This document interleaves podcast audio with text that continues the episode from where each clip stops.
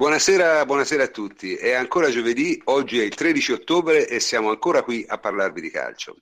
Stasera puntata abbastanza ricca, quindi mh, siccome un'introduzione piuttosto lunga da fare, eh, la farò senza indugio, e, però prima permettetemi di presentare i miei complici, che sono come sempre il plenipotenziario Antonio Corsa. Ciao Antonio. Ciao prof, buonasera a tutti. Enrico Ferrari, ciao Henry. Ciao prof, buonasera a tutti. Davide Ruzzi, ciao Davide. Buonasera prof, buonasera a tutti. E Francesca Iranopoli, ciao Francesco. Ciao prof, buonasera a tutti anche da me. Eh, scusate se all'inizio parlerò un po', ma ho da fare diverse comunicazioni. Allora, prima di tutto, la prima comunicazione che voglio fare sono due in realtà, che oggi sono successe due cose che non hanno nulla a che fare col calcio, ma ne voglio parlare lo stesso, giusto per menzionarle. La prima è che è morto Dario Fo. Ora, Dario Fo probabilmente è stato un personaggio chiave di tutta la mia vita, non, quasi, non sono mai, quasi mai stato d'accordo con quello che lui pensava, ma come eh, uomo di teatro e come scrittore, è insuperabile, è un maestro e quindi ci tenevo a salutarlo. L'altra cosa è che hanno dato il premio Nobel per la letteratura a Bob Dylan e anche questo è una cosa secondo me incredibile per quelli della mia generazione che praticamente ci sono cresciuti insieme. Detto questo invece volevo passare a cose più di Juve. Uh, mi hanno chiesto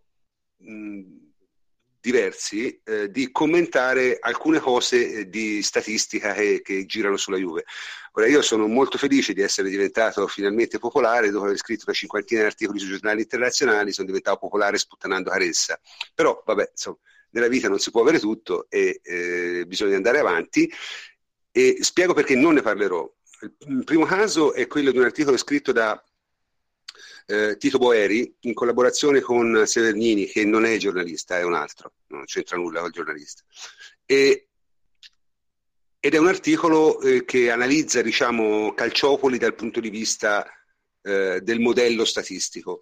Ora, eh, io non, non, voglio entrare, non mi, non mi permetto francamente di, di, criticare un collega che, che oltretutto dire, ha pubblicato questo su un giornale referato, quindi probabilmente la parte matematica eh, è buona. Il problema è che come tutte le statistiche vale la regola del garbage in, garbage out, cioè se te ci metti spazzatura viene fuori spazzatura. In altre parole, se te come dati inserisci le, le informative da uricchio, eh, quello esce fuori, insomma, vabbè, è quello che è. Quindi comunque non, non ne parlerò. La seconda cosa invece più interessante dal mio punto di vista è che qualcuno ha attirato la mia attenzione su questa nuova statistica che sono gli expected goal, tra l'altro nella variazione eh, diciamo pubblicizzata da, da un ultimo uomo che tutti voi conoscete. E questo è abbastanza interessante, però io lì ho un altro problema di, di natura metodologica, cioè secondo me una, una, statistica è tanto più valida quanto interpreta la realtà. Ora, se te dici ok, eh, il Barcellona aveva 15 expected goals ma ne ha segnati 22. Dice che vuol dire? Eh, vuol dire che ha fatto overperforming. Beh, questo francamente, insomma, mi interessa abbastanza poco. Oppure la Roma ha, eh, aveva, non so, 18 expected goal e ne ha segnati 10. Certo che la Roma ha sbagliato 50, occasioni, 50 palle gol in, in 6 partite, cioè non c'è bisogno della statistica, ce ne rendiamo conto tutti. Quindi, diciamo, sono cose che non vorrei troppo approfondire. Detto questo, però, e queste sono le cose che volevo dire, eh, comincia un nuovo ciclo di partite da parte della Juve e le voglio dire tutte e poi lascio la parola agli altri. Cominciamo con Juventus Udinese, seguita da Lyon Juve, Milan Juve, Juve Sampdoria, Juve Napoli, Juve Lyon, Chievo Juve e poi c'è la nuova sosta per la nazionale. E in queste sette partite diciamo, si gioca una notevole fetta di questa prima parte di stagione, perché ci sono le due partite con Lyon che presumibilmente dovrebbero decidere l'assetto del girone di CL e c'è lo scontro diretto col Napoli. Quindi diciamo, è una sequenza di partite abbastanza, abbastanza interessante e diciamo, in, come ci arriviamo noi? Ma prima di tutto cominciamo, eh, c'è il, la pausa delle nazionali e quindi molti nostri giocatori hanno giocato in nazionale. Quanto hanno giocato Davide? Allora, partiamo con i sudamericani, no? che sono quelli che tra viaggi intercontinentali e il resto sono i giocatori che danno maggiori preoccupazioni all'allenatore quando, quando c'è la sosta. Partiamo da Quadrado che ha giocato 81 minuti nella prima partita con il Paraguay e poi 90 nella seconda con l'Uruguay, quindi 171 minuti. Dani Alves con il Brasile ha giocato entrambe le partite per tutti i 90 minuti, quindi 180. Higuain sempre in campo, anche segnato nella prima partita, l'Argentina non è messa benissimo al momento per uh, le qualificazioni ai mondiali, quindi anche per lui 180 minuti, mentre Dybala ha giocato meno rispetto agli altri, perché ha giocato 65 minuti dall'inizio nella prima partita contro il Perù ed è partito dalla panchina nella seconda partita con uh, il Paraguay per 31 minuti, quindi un totale di 96 minuti. Poi arriviamo all'Italia, le due partite Italia-Spagna, Macedonia-Italia, Buffon, Bonucci e Barzagli ovviamente hanno giocato per 180 minuti, così come Dick Steiner che ha giocato con la sua Svizzera, con l'Ungheria e Andorra sempre in trasferta e lui sempre in campo, 180 minuti. Lo stesso per Chedira, 180, la Germania ha vinto con Repubblica Ceca e con l'Irlanda del Nord. Pjanic, la Bosnia ha giocato con il Belgio, una partita bruttina per la Bosnia, anzi brutta perché ha perso 4-0 e Pjanic è stato sostituito a 9 minuti dalla fine, 81 minuti. Poi dopo ha giocato con Cipro e Piano ci ha fatto due assist, per Geco ha giocato 90 minuti, quindi 171. Poi sono partite anche le qualificazioni eh, per il continente africano, Lemina con il Gabon ha giocato 90 minuti nella sfida con il Marocco, poi Masukic con il Kosovo sapete che ha fatto un'ottima partita, ha giocato 58 minuti e poi nella trasferta con la Finlandia ne ha fatti 87 per un totale di 145 minuti. Quindi giocatori che hanno giocato di meno eh, sono Dybala che in due partite ha fatto appena 96 minuti, quindi una partita intera, e poi dopo oh, c'è Lemina che ha fatto solamente una gara, quindi con 90 minuti. Bene, questo è diciamo un resoconto, grazie, un resoconto piuttosto completo. Ma te che diresti, com- come arrivano questi giocatori dalle nazionali? Mi sembra abbastanza bene tutti quanti, non so i sudamericani francamente. Ma... Beh, i sudamericani penso che arrivino proiettandoci un pochettino per la prossima partita, difficilmente a parte uno potrebbe essere impegna- impiegato dal primo minuto. Eh, hanno giocato tutti, saranno in ottime condizioni comunque fisiche, non hanno fatto delle prestazioni brutte. Eh, per gli europei l'Isteiner è importante per lui giocare, visto che in campionato eh, sta trovando poco spazio, in Champions non c'è. Chiedira la notizia che ha fatto 180 minuti con tranquillità, 90-90. E Ma guarda, su, su, su, che dire ragazzi... Una buona partita. Su che dire... invece ha segnato, che per lui è sì, sì, un eh. momento importante. Sì, no, su che dire siete liberissimi di grattarvi tutti, ma quest'anno pare veramente diversa la cosa. Eh. Non mi esprimo. Sembra, non sembra... Mi esprimo. No, te è bene che tu non ti esprima, Antonio, perché sei veramente terribile.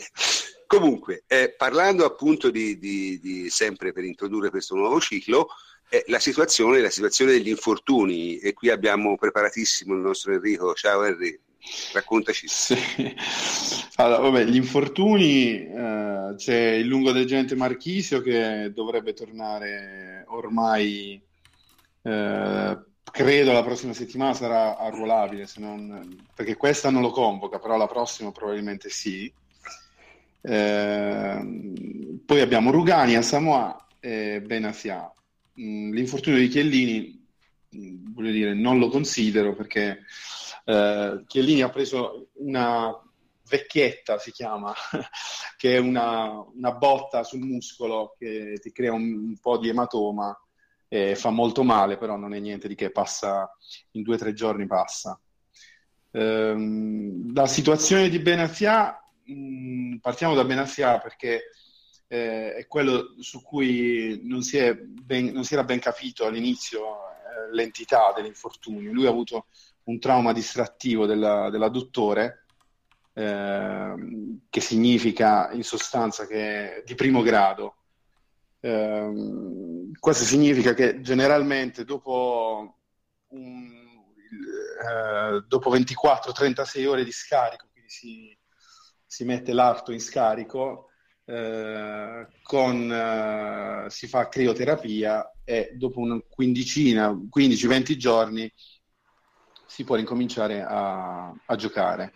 quindi credo che Benassia, anche se è un recidivo, perché ricordiamo che l'anno scorso Benassia eh, ha saltato, è stato fermo 80 giorni la prima volta per uno strappo muscolare e se non sbaglio altri 40 eh, tra marzo e aprile, il primo a dicembre, il secondo tra marzo e aprile.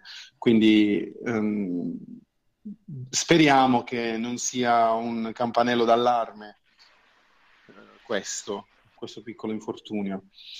Ehm, poi passiamo ad Asamoah. Asamoah si è rotto un menisco, si è rotto un menisco, il menisco laterale, eh, il menisco mediale, non quello laterale che è un po' più grave come lesione. Eh, il, la rottura del menisco dopo due giorni dall'operazione puoi già camminare, in realtà puoi fare tutto, eh, e la ripresa agonistica avviene entro il, diciamo, il mese 40 giorni eh, dall'infortunio. Eh, è vero che a Samoa quel ginocchio è un po'... Eh, ha subito un infortunio ben più grave di questo, eh, e quindi diciamo è un'articolazione eh, soggetta a, all'infortunio. Eh, speriamo che, che, abbia finito, anche perché mm. a Samoa aveva ricominciato molto bene. Eh, poi Rugani, Rugani ha avuto una distorsione del, del ginocchio, eh, in realtà è un ginocchio che è andato in iperestensione, quindi ha subito una lassità del collaterale mediale. Questo significa è una, un tipo di infortunio che non si opera, eh, ma che si, diciamo, si cura da solo perché si cicatrizza eh, da solo il, il legamento. Uh, ho visto che, che, al J-Medical Rugani si è allenato in nuova macchina, un nuovo macchinario, che è una camera uh, che ti consente di uh, correre senza gravità, uh, mm. sì, una no gravity si chiama, eh, ed è molto interessante perché mh, mm, lì puoi lavorare senza il peso della massa grassa e puoi lavorare solo con i muscoli. Eh, per eh, appunto eh, prevenire un altro infortunio di questo tipo è importante rinforzare appunto la muscolatura dell'adduttore, del quadricipite e del flessore, quindi correndo si rinforza tutto. Uh, l'ultimo Marchisio, Marchisio dovremmo esserci, eh, come avevamo ampiamente previsto con l'articolo che, abbiamo, che è uscito qualche tempo fa, eh, e quindi dovrebbe essere arruolabile eh, Marchisio ha subito lo stesso infortunio, cioè Milik ha subito lo stesso infortunio di, di Marchisio, no? Così eh, dicono perlomeno. Così, così dicono, eh, però abbiamo sentito varie ipotesi di recupero di, di Milik. Marchisio ci ha messo, ripetiamolo, sei mesi spaccati, credo, no? Eh, Beh, sono sei mesi il 27 di, di ottobre. Beh, quindi se dovesse essere convocato la prossima settimana, ci siamo, no? Il prossimo, certo, siamo, più o meno, giorno più, giorno meno. Giorno più, giorno meno, siamo sui sei mesi. Eh, l'infortunio di Milik eh, dicono che sia recuperabile, alcuni in due mesi, in tre mesi, in quattro mesi, si sono sparate cifre di, di tutti i tipi. Eh, questo è dovuto al fatto che probabilmente proveranno a recuperare Milik con un protocollo molto in voga negli Stati Uniti eh, soprattutto nel football americano, eh, che prevede un, eh, una fisioterapia, una fase mm, post-operatoria eh, di grande carico subito eh, con, in palestra e quindi al recupero immediato della, della funzionalità articolare. Uh, questo, diciamo, negli Stati Uniti magari funziona su alcuni soggetti, ma che hanno sicuramente un modo completamente diverso di approcciarsi all'attività fisica, no?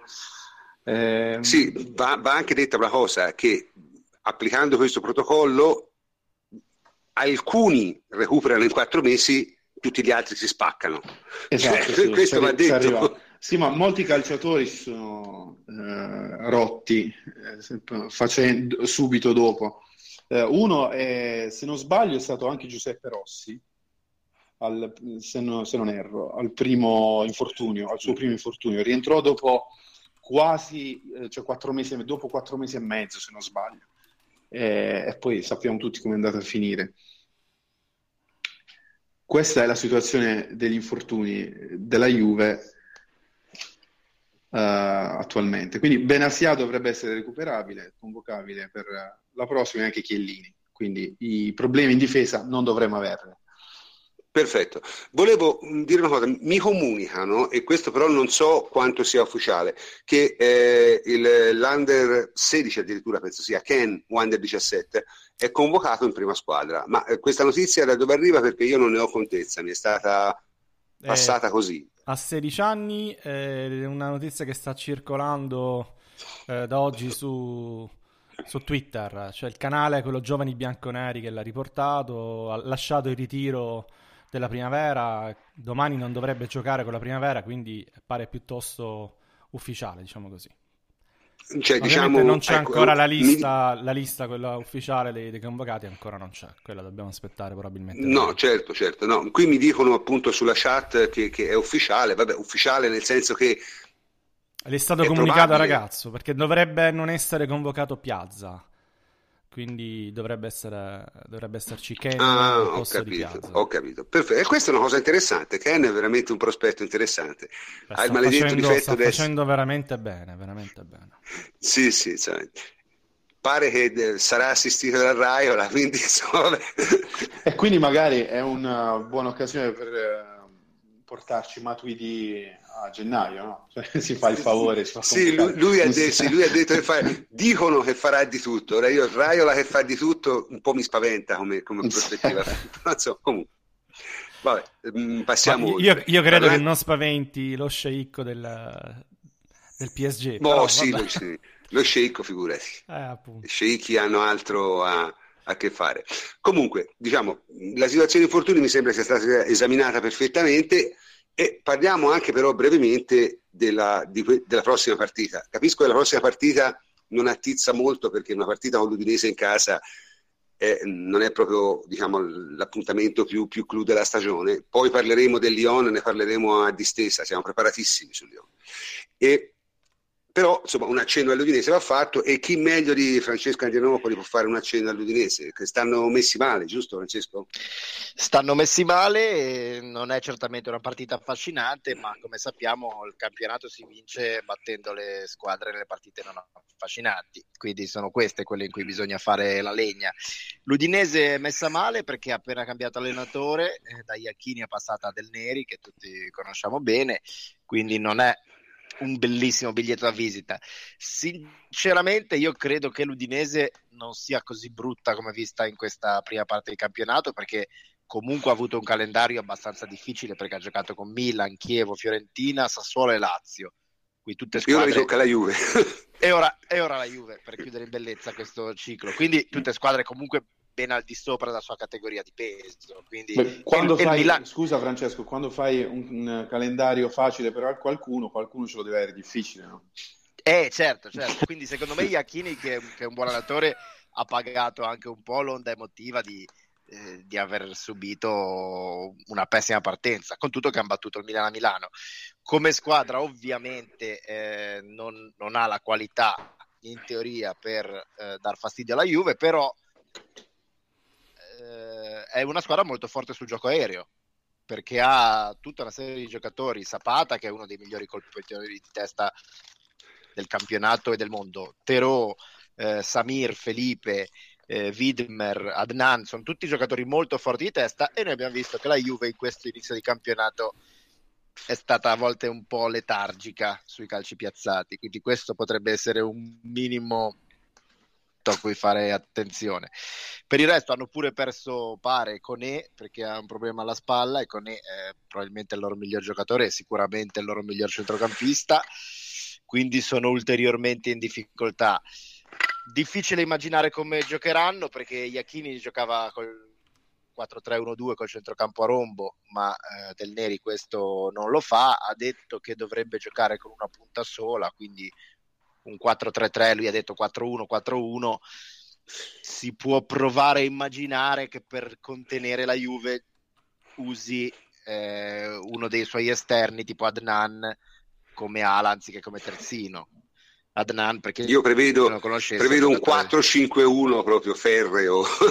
Eh, esatto, con nove uomini dietro la linea della palla e, ma, e con i terzini sugli esterni alti ecco perché questo certo, perché certo. Nella, nella, sua prima intervista la prima cosa che ha detto è sì Adnan è forte chi non lo conoscesse Adnan è il terzino iracheno praticamente che ha un tiro che ha un cannone sì, un gran tiro. non sa giocare a calcio e per il resto non sa giocare a calcio però ha un tiro pazzesco sì. lui ha detto sì sì no Adnan è, no difensore no perché non è giocatore atletico quindi mi sembra di tradurlo con lo farò giocare ala così metto un bel terzino all'ala e siamo a posto.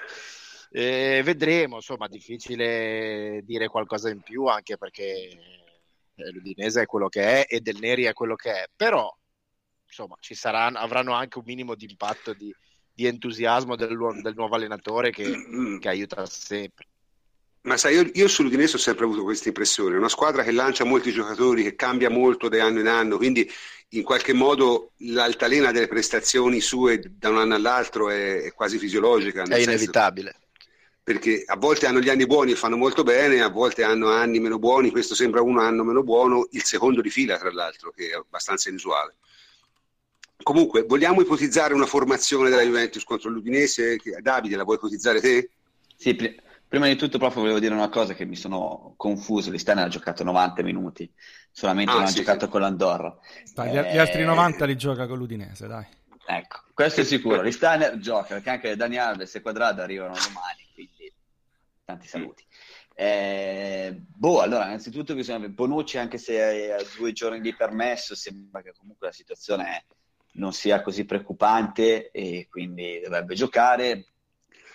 Chiellini probabilmente magari non verrà rischiato, Benatiari è rientrato è a disposizione, poi domani lo sapremo meglio di tutto. Eh, Hernanes è rimasto a Binovo, quindi giocherà. Eh, Lemina ha fatto 90 minuti, io credo che giocherà lui e non giocherà Chedira. Eh, come interno di sinistra penso che Pjanic comunque possa, possa giocare a partire dall'inizio. A sinistra qua bisogna vedere in ottica Lione e in ottica anche Milan. Cioè Evra e Alexandra sono rimasti a Vinova, si sono allenati in questi giorni e quindi qua molto dipenderà da quello che Allegri intende fare per la, per la, la trasferta di oh, Champions. Scusami, scusami Davide, Davanti... parentesi, eh, Alexandro che non viene convocato dal Brasile, continua a non sì. essere convocato, chiudo la parentesi. Ma sai, eh sì, vede, ma chi fa abbastanza ridere comunque, però. Gio Marcello, noi, Gio. Marcello, Marcello. No, Marcello. Marcello, Marcello. Filippo e Luis. Beh, Mar... Filippo e Luis Beh, e Marcello si, si, difend- si, difendono un po' di più, diciamo così. Vabbè, comunque insomma, non è che sono due pippe, eh. no, infatti. No, sono messi bene comunque. E, e poi davanti vabbè, Manzo che ci giocherà sicuramente e partirà dall'inizio di Bala, poi magari entrerà Higuain facendosi un cambio con uh, Di Bala, cioè nel senso, però Mandzukic credo che questa partita la farà per 90 minuti. Poi, eh, eh, ripeto, è la prima partita dopo la sosta, ma subito dopo tre giorni c'è una trasferta decisiva, diciamo, di Champions League, poi c'è il Milan, quindi e quando ci sono così tante partite ravvicinate, una formazione dipende anche da, da quelle, dagli impegni successivi. Quindi eh, di solito un allenatore ragiona che Udinese è una partita in casa abbastanza abbordabile, quindi facile, viene giudicata. Lione deve andare con la formazione migliore, quella che tu reputi tale. Poi col Milan vai ancora con una formazione eh, tosta perché mette in campo il migliore, perché comunque l'abbiamo visto con l'Inter, giocare a San Siro, indipendentemente dalla qualità dal momento del Milan, dell'Inter, è sempre molto, molto tosto. E poi una partita in casa, se non sbaglio, con la Sandoria, e quella potrebbe essere giudicata un'altra partita abbastanza facile in cui fa un po' di turnover.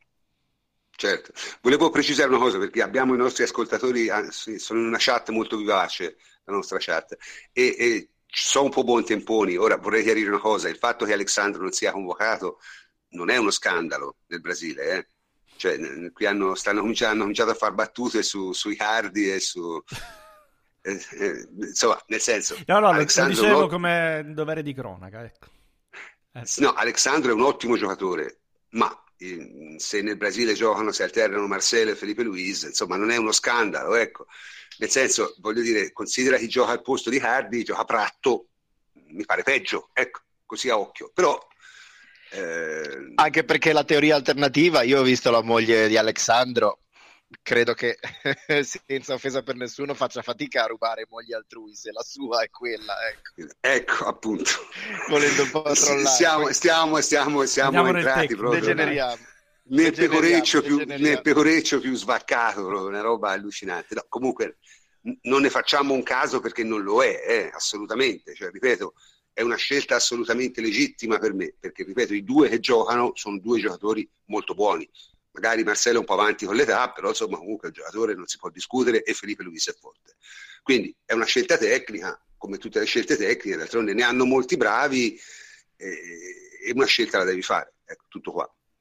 Comunque, ehm, andiamo, direi di chiudere l'argomento udinese che non... Ah, io non... però se posso dire una cosa sì, sulla, sì. sulla, formazione, per me Lichsteiner ed Evra esterni non giocano. Cioè, secondo me giocherà comunque Alessandro, Lichsteiner dall'altra parte, la difesa sarà Benatia, Barzagli ed Evra. Io penso che farà così. Addirittura? Sì, Benatia, Barzagli, Evra mezzo, cioè, al posto di Chiellini, eh, Lichsteiner e Alessandro sulle, sulle fasce. Anche perché rispetto agli altri Alessandro è uno di quei giocatori che più gioca e più sta meglio, come esatto. Bonucci, non è uno che ha bisogno di, di rifiatare, anzi no, se mai se lo no. fai rifiatare... Beh, se tu metti Evra, se tu, se tu metti Evra centrale di sinistra somiglia tanto a una difesa a 4, eh? ma cioè, tanto, tanto, tanto. Eh. No, ma lo dicevo in un, altro, in un, altro, senso, nel senso che eh, giustamente uno dice il turnover, vedere, eccetera, conteggiare i minuti, cioè se si parla di Higuain, di Dybala, di Dani Alves, di giocatori con mm, anche una muscolatura un pochino più eh, nobile, diciamo così, c'è bisogno anche di centellinare i minuti, di non sovraccaricarli. Alexandro è un tipo di giocatore che più lo sovraccarichi e più lui sta meglio, quindi non ha grande bisogno di, di riposare, di rifiatare, peraltro senza aver saltato le nazionali, quindi già ha rifiatato.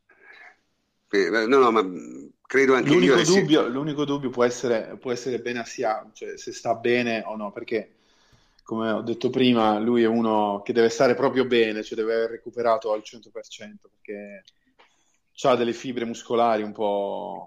E lui sì che non va sovraccaricato. Eh, non va sovraccaricato no. perché ha una, una massa muscolare eh, cioè, importante, insomma. Sì, sì, no, ma infatti questa, questa idea è intrigante anche perché i, i, alcuni dei nostri ascoltatori ci chiedono ma quando giocherà la Juve con la difesa a 4? Ma io vi posso preannunciare che, che, che su ateralbus.it uscirà un articolo che parlerà proprio della difesa a 4 e insomma sentirete quello che ne pensiamo. Io personalmente ritengo che difesa a 4 pura la Juve quest'anno non la vedremo mai, ma è una mia opinione, eh, può darsi che già sabato mi smentiscano, perché effettivamente se te metti Evra centrale di sinistra, insomma, e Licksteiner a destra, è quasi una difesa a 4, perché Alexandro non giocherà sicuramente sulla linea difensiva. quindi, eh certo. quindi insomma, eh, diciamo, farà quello che Quadrado ha fatto dall'altra parte contro mm. l'Empoli, più o meno. Sì, sì, è, è, presumibile. È presumibile Poi è chiaro, Comunque... giochi in casa, non hai due marcatori come sono mm. Chiellini e Barzali, ne ha uno solo, però c'hai Benafia che pure lui, cioè uno che sa marcare, insomma. Io penso che farà così, mancando Bonucci e Chiellini e Rugani. Ma sai, Bonucci, io, secondo me, non, non, è detto che manchi. Eh. Beh, cioè, se, allora, se, vuoi... ma, se, se, c'è Bonucci, è chiaro che gioca Bonucci. Ma Bonucci ha avuto due giorni di permesso, ma Bonucci non ha bisogno di allenarsi, cioè nel senso, Bonucci è un giocatore che può arrivare il, il sabato mattina e giocare il sabato pomeriggio alla Juve a questo punto. Non, non, ha, un, non ha grandi problemi, insomma, da questo punto di vista non lo so, vediamo, vediamo. Comunque ci sono, ci sono diverse alternative. Eh, direi di passare decisamente al, invece all'avversario che ci interessa più di tutti, che è l'Olympique Lyon, che sarà il nostro prossimo avversario di eh, CL, di Champions League. E su questo eh, pregherei Antonio Corsa, è preparatissimo di intervenire. Eh, Antonio. Sì, sì, sì, sì, guarda, il Lyon l'ho visto 4-5 volte quest'anno, sto seguendo la Ligue 1, quindi ogni tanto ho ste fisse e questa è l'ultima. Che dire, guarda, iniziamo dall'allenatore. Eh, innanzitutto è Bruno Genesio, eh, perdonatemi per il francese, non lo parlo, quindi sarà, una, sarà divertente pure farci qualche clip, mi sa. Eh, 50 anni, nato a Lione, ex giocatore del Lione, ex vice allenatore del Lione per 4 anni, eh, promosso lo scorso dicembre dopo l'esonero di Fournier. Eh, quindi si tratta un po' di un'istituzione locale. Eh, il suo modulo preferito, guarda, vista anche la rosa a disposizione, ne parliamo subito, è il 4-3-3 in teoria. Eh, anche se causa infortuni, da metà settembre eh, ha stabilmente adottato un 3-5-2 più difensivo. Eh, diciamo che gli mancavano gli attaccanti più che altro. Ehm, per quanto riguarda la squadra, ehm, è stata costruita attorno ai giovani, eh, molti dei quali proprio nati e cresciuti a Lione, è un progetto molto interessante. Ehm, in porta c'è eh, per il quarto anno di fila ormai il portoghese eh, Antonio Lopes, che è un discreto portiere, nulla di più. In difesa c'hanno eh, al centro Young Ambiwa, e lo conosciamo, l'ex Roma. Molto bene, sì. Poi c'è il sempreverde Jeremy Morel che eh, però potrebbe Mamma finire mia. a sinistra, ha 32 anni credo. Mm, Un, un fabbro se ne esiste uno Ehm, e poi ci sono due neoacquisti che sono eh, Emanuel Mammana che è un ex River Plate 20 anni e, e Nicolà Enculù eh, niente battute ex Marsiglia Ehm, in estate hanno perso il giocatore più forte che avevano, che è Samuel Umtiti, eh, che ehm, reduce da una grande Un TT, stagione. Un TT, ok. È reduce da una Un grande TT. stagione che è- è finita al Barcellona, attualmente è fermo per uno stiramento, era partito titolare anche abbastanza bene. Lo hanno però sostituito appunto con Enkulu, che battute e lentezza a parte piuttosto affidabile per la Ligue 1, e appunto con questo giovane Mammana, eh, o Mammana, la argentina, che... ehm, Sì, questa è Mammana, questo è l'unico che non sa la lui, Questa è- ma, ma Mammana, lo, lo Mammana. pronunciano Mammana anche loro, ovviamente. Eh, perché Sì, loro sono capri, Loro vanno eh, però- loro- loro vanno Mammana, sempre così. Mammana. Mammana, dai, che River era veramente, sembrava veramente un fenomeno, eh, ha esordito in nazionale a 18 anni, me lo ricordo, ehm, però diciamo che è ancora un po' acerbo, eh, sta pagando un po' il cambio di, eh, di campionato, di continente, di tutto. ehm, è stato in- Peraltro Mammana l'aveva quasi preso la Fiorentina. eh, Sì, l'hanno pagato tra stagione. l'altro credo 8 milioni, una cosa del genere, quindi comunque Mm, prima o mm. poi lo lanceranno, ecco. eh. Eh, dovrebbe essere, dovrebbe essere eh, in panca, perché i titolari dovrebbero essere Enkulu e Young Ambiwa. Ehm, poi a sinistra c'è, gioca un, un- non so se lo conoscete, un polacco che è stato preso a parametro zero, che sta giocando Ribus. piuttosto bene. Sì, Maciej Ribus, che è, è stata una bella sorpresa del Lione. Credo non lo conoscesse nessuno eh, in Francia, ma insomma sta, sta facendo bene. Un'ala molto offensiva. Ehm, a destra invece gioca uno che dovremmo conoscere, che è Rafael, dell'ex Manchester United. Ri- Ribus, tra l'altro, ha giocato per 4 anni nel campionato russo, che di solito non è proprio un gran Esatto, biglietto esatto. visita, però è È veramente giocatore sorpresa. esperto, 27 anni. Sorpresa, una sorpresa, sì. Sì, sì, eh, capita. Poi a destra Rafael, dicevo, che è l'ex Manchester United, compagno di, di Evra Mm. Eh, a suo tempo, ma è infortunato da 20 giorni ed è probabile che non ce la faccia. Ed è un bel danno per loro perché eh, è infortunato anche la riserva, il 32enne Jallet, non so se lo ricordate. Sì, Eh, sì, sì, sì, benissimo. cioè, piuttosto affidabile, ma anche lui è ai box. Quindi eh, al suo posto, al loro posto a destra potrebbe giocare o Jordi Gaspar, che è un 19enne terzino offensivo che può giocare anche a sinistra, che però non credo che ve- verrà eh, rischiato co- così buttato nella mischia, oppure un adattato del centrocampo, tra tutti Tolisso. Tolisso ha già eh, ricoperto anche quel ruolo, diciamo che li ha ricoperti tutti, quindi potrebbe essere lui a destra con eh, Jeremy Morel. eh, invece comunque Tolisso non è proprio un veterano, è 22 anni, è del 94 Tolisso. È anche, eh, sì, sì, ehm, guarda, è un giocatore di grande personalità, molto... ehm, è un giocatore affidabile, ha 22 anni, sì, hai ragione, è un jolly, può giocare a terzino destro, esterno destro più alto, ha giocato davanti alla difesa, ha giocato interno, è persino trequartista e seconda punta, questi tutto quest'anno, eh, per, per dire il repertorio di, di ruoli che ha ricoperto, quindi è veramente un E jolly. questo lo voleva Sarri al Napoli. Lo voleva Sì, Sarri sì, al. Napoli, è vero, e anche altre italiane eh, l'hanno seguito, addirittura la Juve si era parlato a un certo punto, però voglio dire, è un giocatore interessante, uno dei giocatori più interessanti che c'hanno. Ehm, parla- passando al centrocampo, al momento c'è abbondanza eh, quantomeno numerica, perché ci sono addirittura 5 giocatori per 3 posti. C'è lo stesso Tolisso, che abbiamo detto che è un centrocampista che può giocare tranquillamente lì, eh, anche se forse giocherà da terzino destro, probabilmente giocherà da terzi- terzino destro. Poi ci sono altri giocatori, come c'è il capitano che è Maxime Gonalon, c'è Sergi Sì. Darder, che è un ottimo incursore spagnolo. Che, Sergi Darder, sì. Sì, sta giocando veramente bene. Poi c'è Luca Tussard. Fofana. Jordan Ferry. Eh, diciamo questi sono quelli che dovrebbero giocarsi il posto. Jordan Ferry è quello più tecnico dei cinque, assieme a Tolisso, gli altri sono eh, diciamo mh, dei giocatori di, di sostanza, ecco, diciamo così. Eh, offrono una buona Fofana no. quantità. Mm, No, no, non- al momento non, non dovrebbe essere tra i titolari, no. Mm, Ha giocato Mhm. Non ha neanche giocato, credo, assai quest'anno. Eh, in attacco invece abbiamo eh, il piatto forte del, del menù, perché ci sono tre giocatori, appunto. C'è eh, Maxwell Cornet, che è un ventenne di ottime speranze, che però è più un'ala sinistra. Poi c'è una stellina che è Nabil Fekir, che anche lui giovane, ha 23 anni, eh, credo che sia pure di Lione. eh, anche lui è già più affermato perché eh, lui gioca più sulla destra, di solito nel 4-3-3. Eh, l'anno scorso si è rotto il crociato, è rimasto fuori sette mesi, però aveva già fatto vedere di essere davvero, davvero buono. Eh, quest'anno si è fortunato di nuovo a settembre, però è tornato e sta pian piano ritrovando la condizione. Nell'ultima partita che ho visto contro il Saint-Étienne eh, è stato autore anche di un bell'assist, insomma sembra ritrovato e quindi dovrebbe giocare anche lui. Eh, poi c'è Valbuena che non ha bisogno di presentazioni, non sta brillando, tra parentesi. Eh, poi c'è addirittura per la gioia del prof c'è Ghezal, quel Ghezal lì che invece ha segnato proprio contro il Saint-Étienne. Ehm, però la novità vera, diciamo che potrebbe essere il ritorno di Alex Lacazette, che è assolutamente la stella della squadra, è fermo ai box ormai da un mese per il secondo problema muscolare stagionale.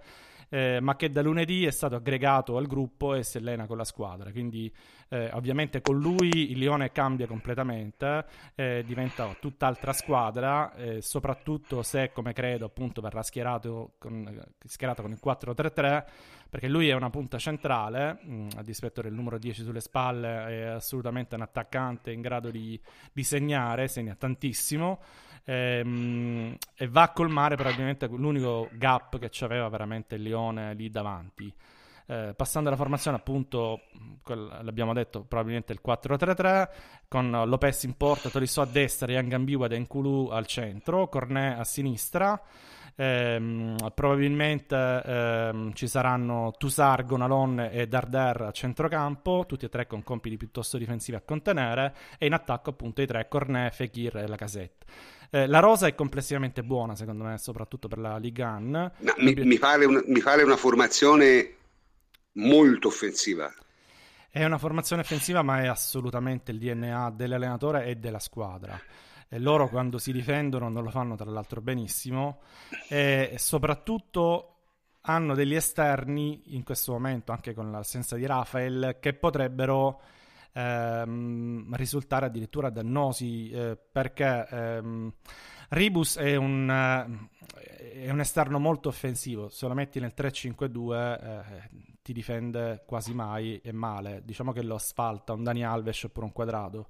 Eh, dall'altra parte c'hai Tolisso che eh, pur essendo un centrocampista adattato però anche lui tende a spingere e a difendere poco non avrebbe molto senso probabilmente continuare con il 3-5-2 tra l'altro non è andata benissimo diciamolo con eh, Sì, questo sì. modulo quindi probabilmente ci sarà finalmente il ritorno al 4-3-3 ma è anche un fattore emotivo perché è una partita in casa c'è il ritorno della tua stella eh, l'inaugurazione dello stadio nuovo perché è stato inaugurato contro il Saint-Étienne l'ultimo turno di campionato veramente molto bello eh, un gioiellino ehm, quindi c'è l'entusiasmo alle stelle e probabilmente andranno col 4-3-3 che è poi il modulo classico loro No, Ehm, eh, se così fosse sarebbe la squadra che ci ha affrontato con la formazione più offensiva quest'anno, nettamente. ehm, eh. può essere eh, può essere può essere Ehm, io mi, io mi aspetto sicuramente il, un 4-3-3 poi per carità eh, è vero pure che negli ultimi, nell'ultimo mese e mezzo hanno giocato col 3-5-2 ma mancavano eh, questi tre attaccanti lì davanti che di solito hanno sempre sempre giocato quando erano insieme quindi eh, Senti, te, te, la consideri una, una, squadra pericolosa? La considero una squadra eh, inferiore alla Juventus. Ehm, Beh, questo è che, ovvio. Eh, ma è una squadra inferiore alla Juventus che però ehm, pare in ripresa. Uh, guarda, eh, contro il Saint-Étienne è una, non è una partita normale per chi non lo sapesse, perché è il derby del Rodano. Il Saint-Étienne è la rivale storica del, eh, del Lione. E quindi una vittoria all'esordio nel nuovo stadio contro il Saint-Étienne, diciamo che ha aggiustato di parecchio la, la, stagione fino a questo momento, anche la classifica, perché sono al quinto posto a tre punti dal Paris Saint-Germain. Eh, Diciamo un'altra cosa piuttosto, che loro domani hanno una partita molto importante, molto dura, eh, perché vanno a giocare a Nizza contro la squadra di Balotelli, che è capolista della Ligue 1, quindi eh, giocano domani tra l'altro, quindi avranno un giorno di riposo in più di noi. E quella è una partita boh. che sicuramente può costringere a fare turnover, eh, ma soprattutto può logorare eh, il Lione, che è una squadra di giovani, dal punto di vista non tanto fisico, ma quanto eh, nervoso ne vedremo. Diciamo che la Juventus è più abituata a gestire questi impegni eh, del Lione, che tra l'altro anche l'anno scorso non è che abbia fatto benissimo in Champions. Eh, quindi come appunto tattico, semplicemente due punti deboli secondo me che sono il primo la difesa assolutamente, che è il, reparto meno affidabile. E quello, quello giocare, giocare, contro la Juve non avendo una buona fase difensiva di solito non è foriero di grandi risultati. Eh. Eh, però quelli c'hanno e sai difficilmente... Diciamo che i centrali sono piuttosto lenti, eh, quindi sai, dovrebbero essere, non dovrebbero essere insormontabili. E sugli esterni poi il confronto con i nostri è piuttosto impietoso per loro, soprattutto nelle condizioni attuali, eh, quindi dovrebbero essere asfaltati tranquillamente eh, dai nostri. Eh, il secondo difetto è a centrocampo perché c'è poca qualità, eh, anche, soprattutto con Tolisso poi come terzino. Eh, giocheranno probabilmente tre che sono bravi nel contenere, ma nell'impostare assolutamente no. Questo potrebbe creare dei problemi, potrebbe allungare la squadra o costringere gli attaccanti ad abbassarsi troppo no? per cercare il pallone, quindi potrebbe rovinare gli equilibri della squadra. Quindi detto questo, Senti, sui calci piazzati come, come se la cavano? Calci piazzati, ma diciamo che sono alti i difensori centrali, vanno piuttosto bene. Mm. L'ultima, l'ultima, giornata hanno anche segnato di testa, però voglio dire, non... là, là, siamo piuttosto noi che abbiamo dei problemi a prescindere dagli, avventa- dagli mm. avversari, che sembrano tutti forti certo. contro di noi. Ma diciamo che è una squadra che va presa con le pinze perché ci avrà molto entusiasmo, l'hanno ritrovato, un stadio nuovo, ripeto, eh, attaccanti, i tre attaccanti titolari forti che, che, finalmente giocano di nuovo insieme. È una squadra da, da non sottovalutare, poi la Juventus è chiaramente favorita. Ma io, io ti dico, io ti dico la mia... per fare male. Io ti dico la mia e poi facciamo intervenire anche gli altri. Io credo che la Juve vada in difficoltà, allora diciamo, o contro squadre forti quanto lei, e allora lì vabbè fai a dartele, magari qualche volta va male, oppure può andare in difficoltà con squadre che sono molto brave a difendersi con la palla, per esempio il Siviglia. Ma una squadra che non è brava a difendersi con la palla, e mi sembra che il Lyon non lo sia, eh, contro la Juve non dovrebbe avere vita molto facile. Guarda, contro, me, contro il Sant'Etienne è stato infilato una dozzina di volte. Che eh, soltanto il Sant'Etienne è riuscito a non segnare, tra l'altro hanno preso un palo, due o tre occasioni veramente eh, sprecate. E... No, perché ti ripeto, io... Diciamo che a un certo punto meritava anche di andare sotto il Lione, poi ha trovato il gol mm-hmm. e l'ha legittimato nel finale, però è brutta impressione davvero, cioè quando... Eh, Sant'Etienne accelerava perché c'erano i giocatori, Monnet Poché soprattutto a sinistra, quando acceleravano eh, facevano male, era come il coltello nel burro, ma veramente.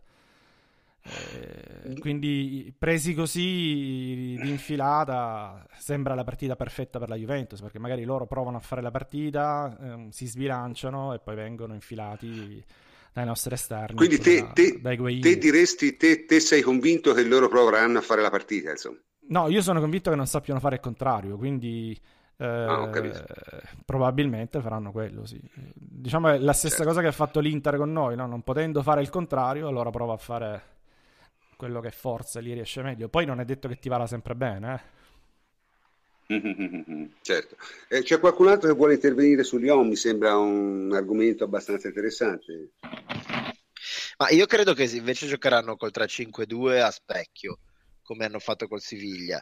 Poi è vero che stanno ritrovando giocatori eh, ma non c'hanno Rafael però... però eh. non c'hanno Rafael adesso non c'hanno sì però secondo me giocare a specchio per loro è importante anche per avere certezze, per provare a giocare. Giustamente il prof dice eh, o ci attacchi o ti difendi. Loro non sanno fare nessuna delle due cose, allora cosa fai? Ti metti a specchio, giochi sull'irruenza, sulla fisicità, la provi a mettere sul fisico con la spinta del pubblico, perché come ha detto bene Antonio, sono una squadra che gioca molto meglio in casa che in trasferta una soluzione perché se non ti metti a specchio poi secondo me eh, lasci dei buchi troppo grandi essendo una squadra che non sa difendersi.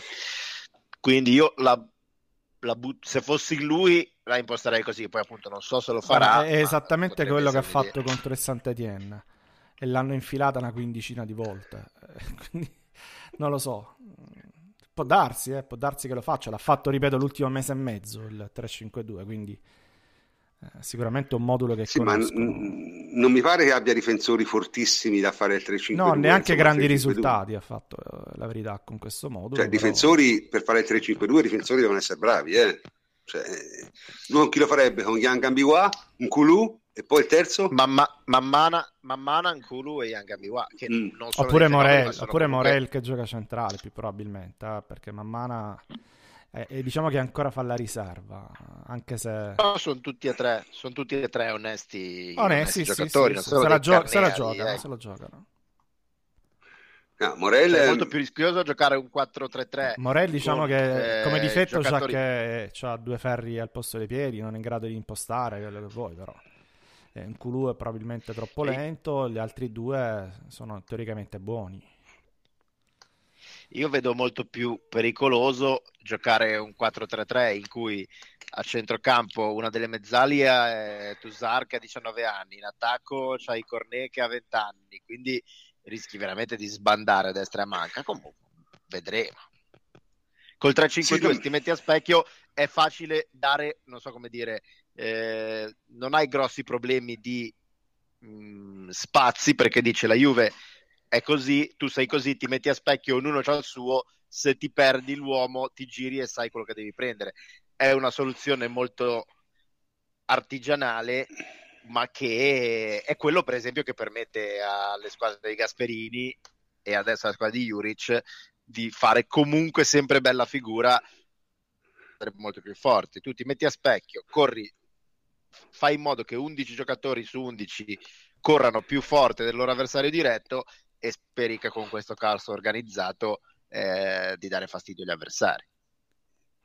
Mm, sai, la Juve comunque non attacca proprio col 3-5-2, eh? cioè la Juve in fase di, di cioè schierarsi col 3-5-2 a specchio contro la Juve rischi di trovarti due o tre giocatori fuori posizione, eh? perché insomma infatti, ma, ma soprattutto, soprattutto, se metteremo quadrato ed sai... Alessandro eh, rischia di diventare insopportabile per loro.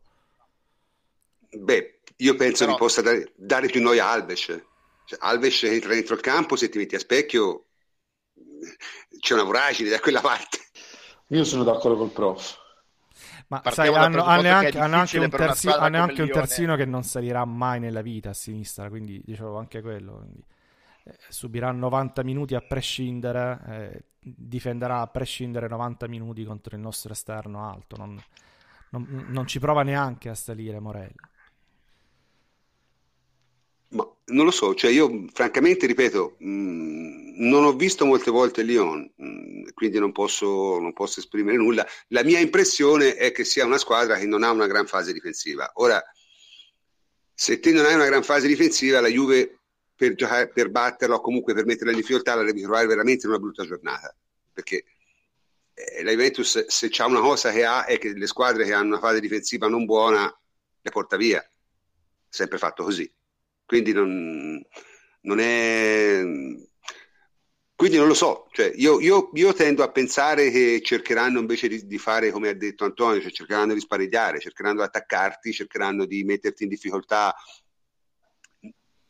cercando di prendere l'iniziativa, andando magari sopra ritmo per vedere che succede, eh, perché se ti mettono a specchio perdono, sicuro. Ma a specchio cioè, andrebbero con Ribush a sinistra, con uh, sì, appunto, a cioè, destra e davanti probabilmente a Fekir e, sì, ora te immagini cioè, te immagini Tolisso che marca Alessandro? Cioè, veramente, seriamente.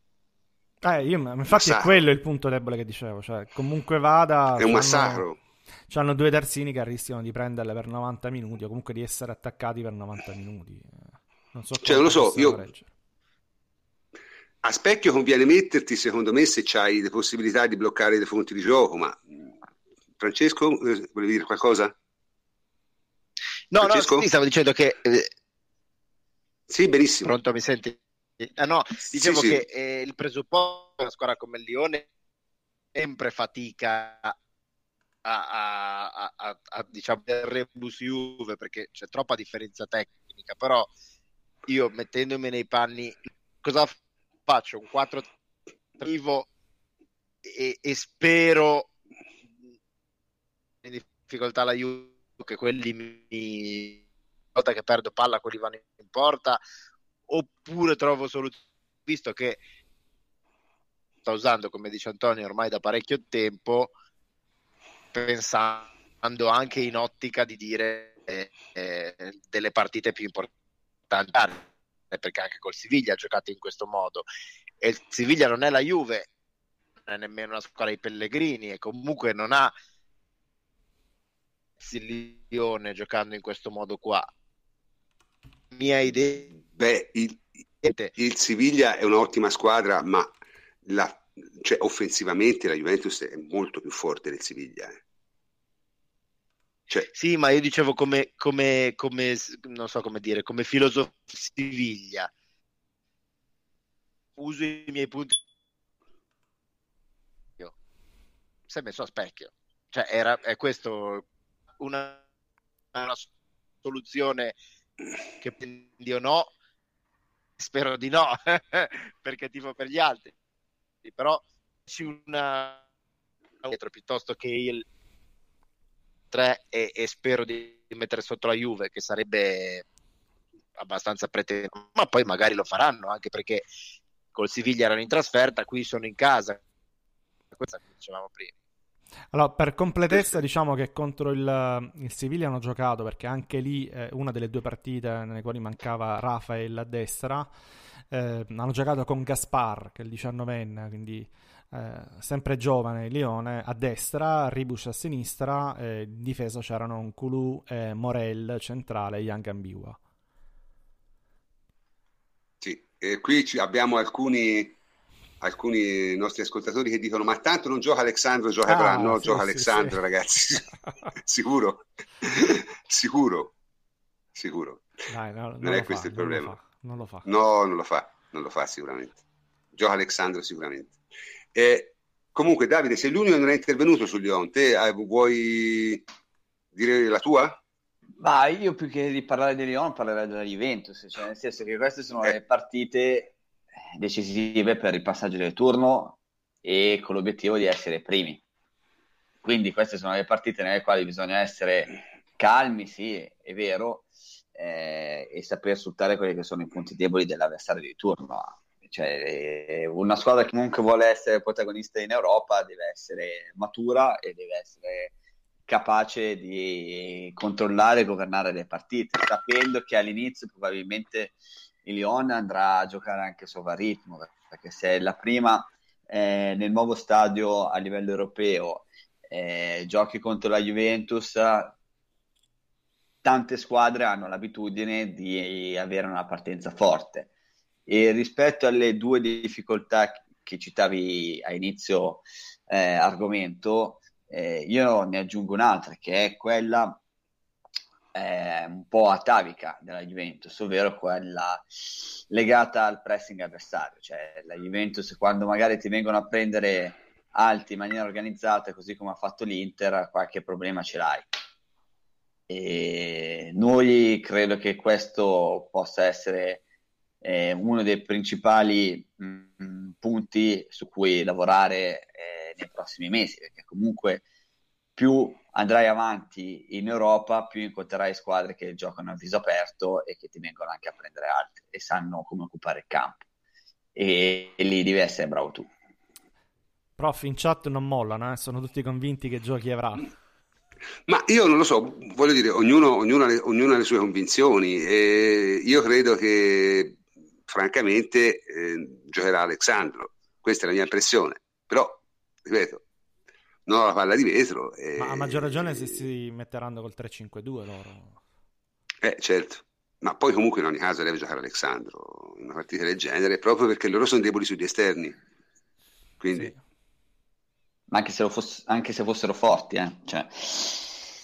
Diciamo che col 4-3-3 sì, sì, sì. sarebbero forti sugli esterni d'attacco, ecco. Quindi non Anche so. perché comunque Alessandro eh, poi dipende dal, dalla, dal, giocatore che ti trovi di fronte a marcare.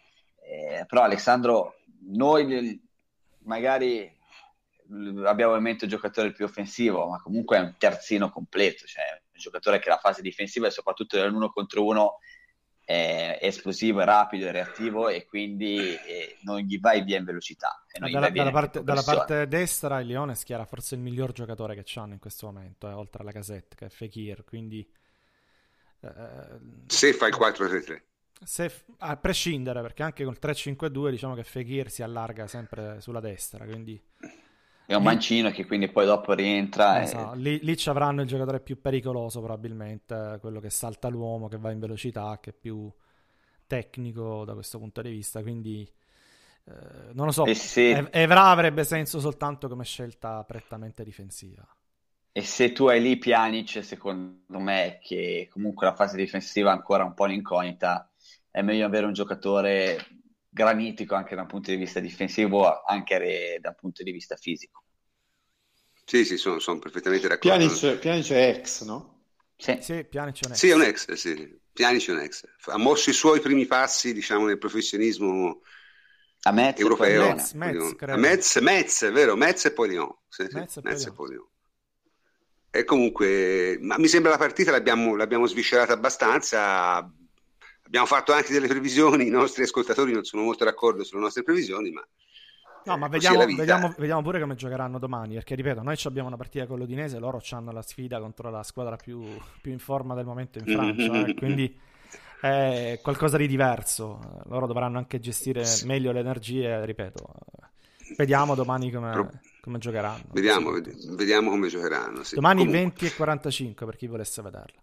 Credo in diretta Bene, su dir... Mediaset Premium. Ho finito. Yeah. ok, diciamo siamo andati forse un po' più lunghi di quello che si voleva su questa prima parte, però insomma abbiamo ancora molta carne al fuoco. E il prossimo argomento che, che io volevo affrontare è una cosa che, che francamente mi ha un po' stupito, no? Forse è uscita una, una intervista uh, Evening News, giusto? Di, sì, di Manchester. Uh, Manchester. Sì, sì. Di Pogba, in cui lui ha detto: Ma dice Mourinho mi chiede praticamente di fare i movimenti di Pirlo, di giocare, di dare ordine al centrocampo. Di... Ok, niente di strano. La cosa strana è che Pogba non sia incazzato come un Fahiro perché veramente è una cosa incredibile. Cioè, spendi 100 milioni per un giocatore e gli fai fare un ruolo che non esiste. Non esiste perché mettere Pogba a 60 metri dalla porta è una cosa fuori dal mondo. E la cosa incredibile è che quest'idea l'hanno già avuta in due. Cioè sia Deschamps sia Mourinho lo fanno giocare a 60 metri dalla porta. Ora, io non sono mai stato convinto che Pogba fosse un trequartista, come molti dicevano. Non lo è. Pogba è un centrocampista box to box con grandissime attitudini difensive e comunque deve partecipare all'azione offensiva perché se no non, non, ha il minimo senso.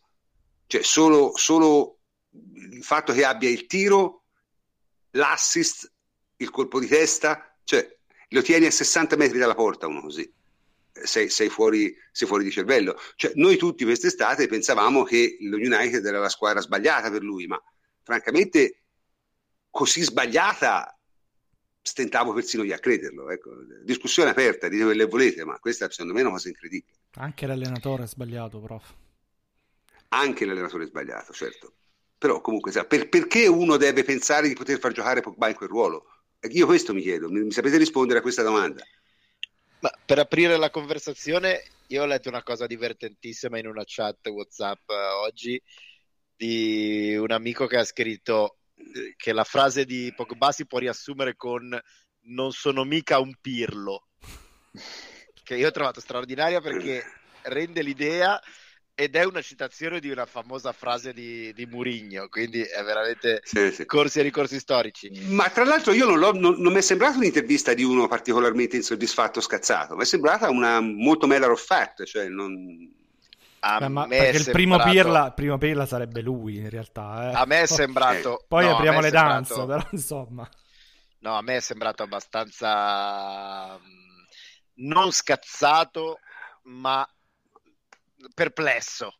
Ecco, molto eh, perplesso. Ragazzi, do- dopo sì, la prima partita... Se dire che, che volete la... da me... Cioè... Sì, ma dopo la prima partita con la Francia l'hanno distrutto in Francia. Eh. Però in Francia è diverso perché in Francia c'è il solito discorso del di quello che si, si, pretende che sì ma gioca uguale gioca lo stesso ruolo sai eh...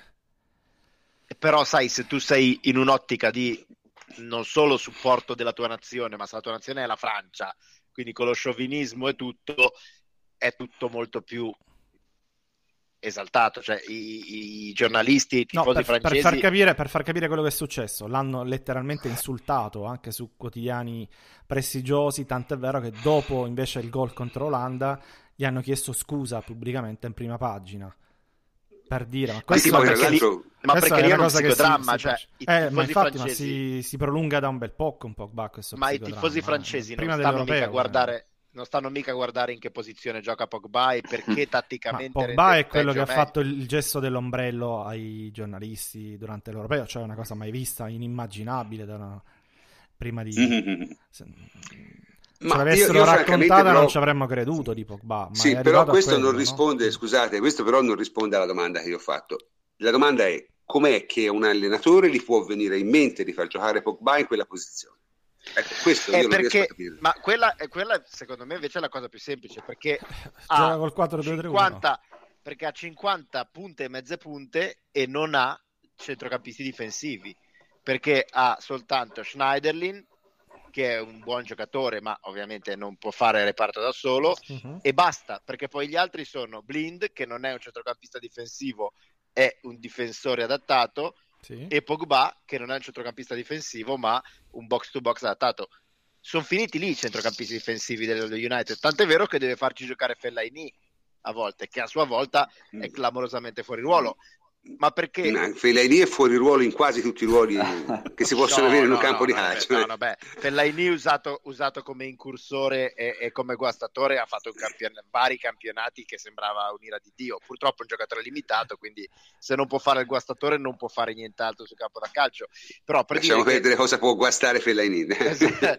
Però eh, Pettinatura già proprio... fatto, eh, check lo United è proprio costruito male, è proprio costruito male, ha, sono, hanno troppe punte, troppe mezze punte e nessun centrocampista, non parliamo neanche di, di registi o di metronomi che non ce n'è proprio mezzo, quindi Murigno secondo me tra eh, giocare senza centrocampo e tenere fuori ruolo un asset potenzialmente devastante c- con le diciamo obtorto collo eh, gioca, eh, tiene le briglie a Pogba.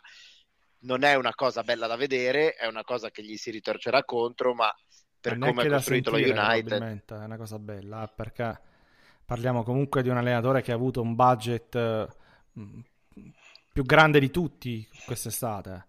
Eh, se non ha eh, colmato il, budget... il, il, problema, il problema del Manchester United dell'anno scorso, eh, insomma, non è che... Però se il budget eh. lo spendi tutto in sei punte e mezze punte, vedi che il budget ti finisce molto rapidamente. Eh, ma eh, voglio dire, chi deve dare conto? Dire, il problema mio li ha spesi lui lì. Ma... No, no, li ha sì. spesi lo United. Lui ha preso Ibrahimovic e Pogba. Quelli sì, di Martial, certo.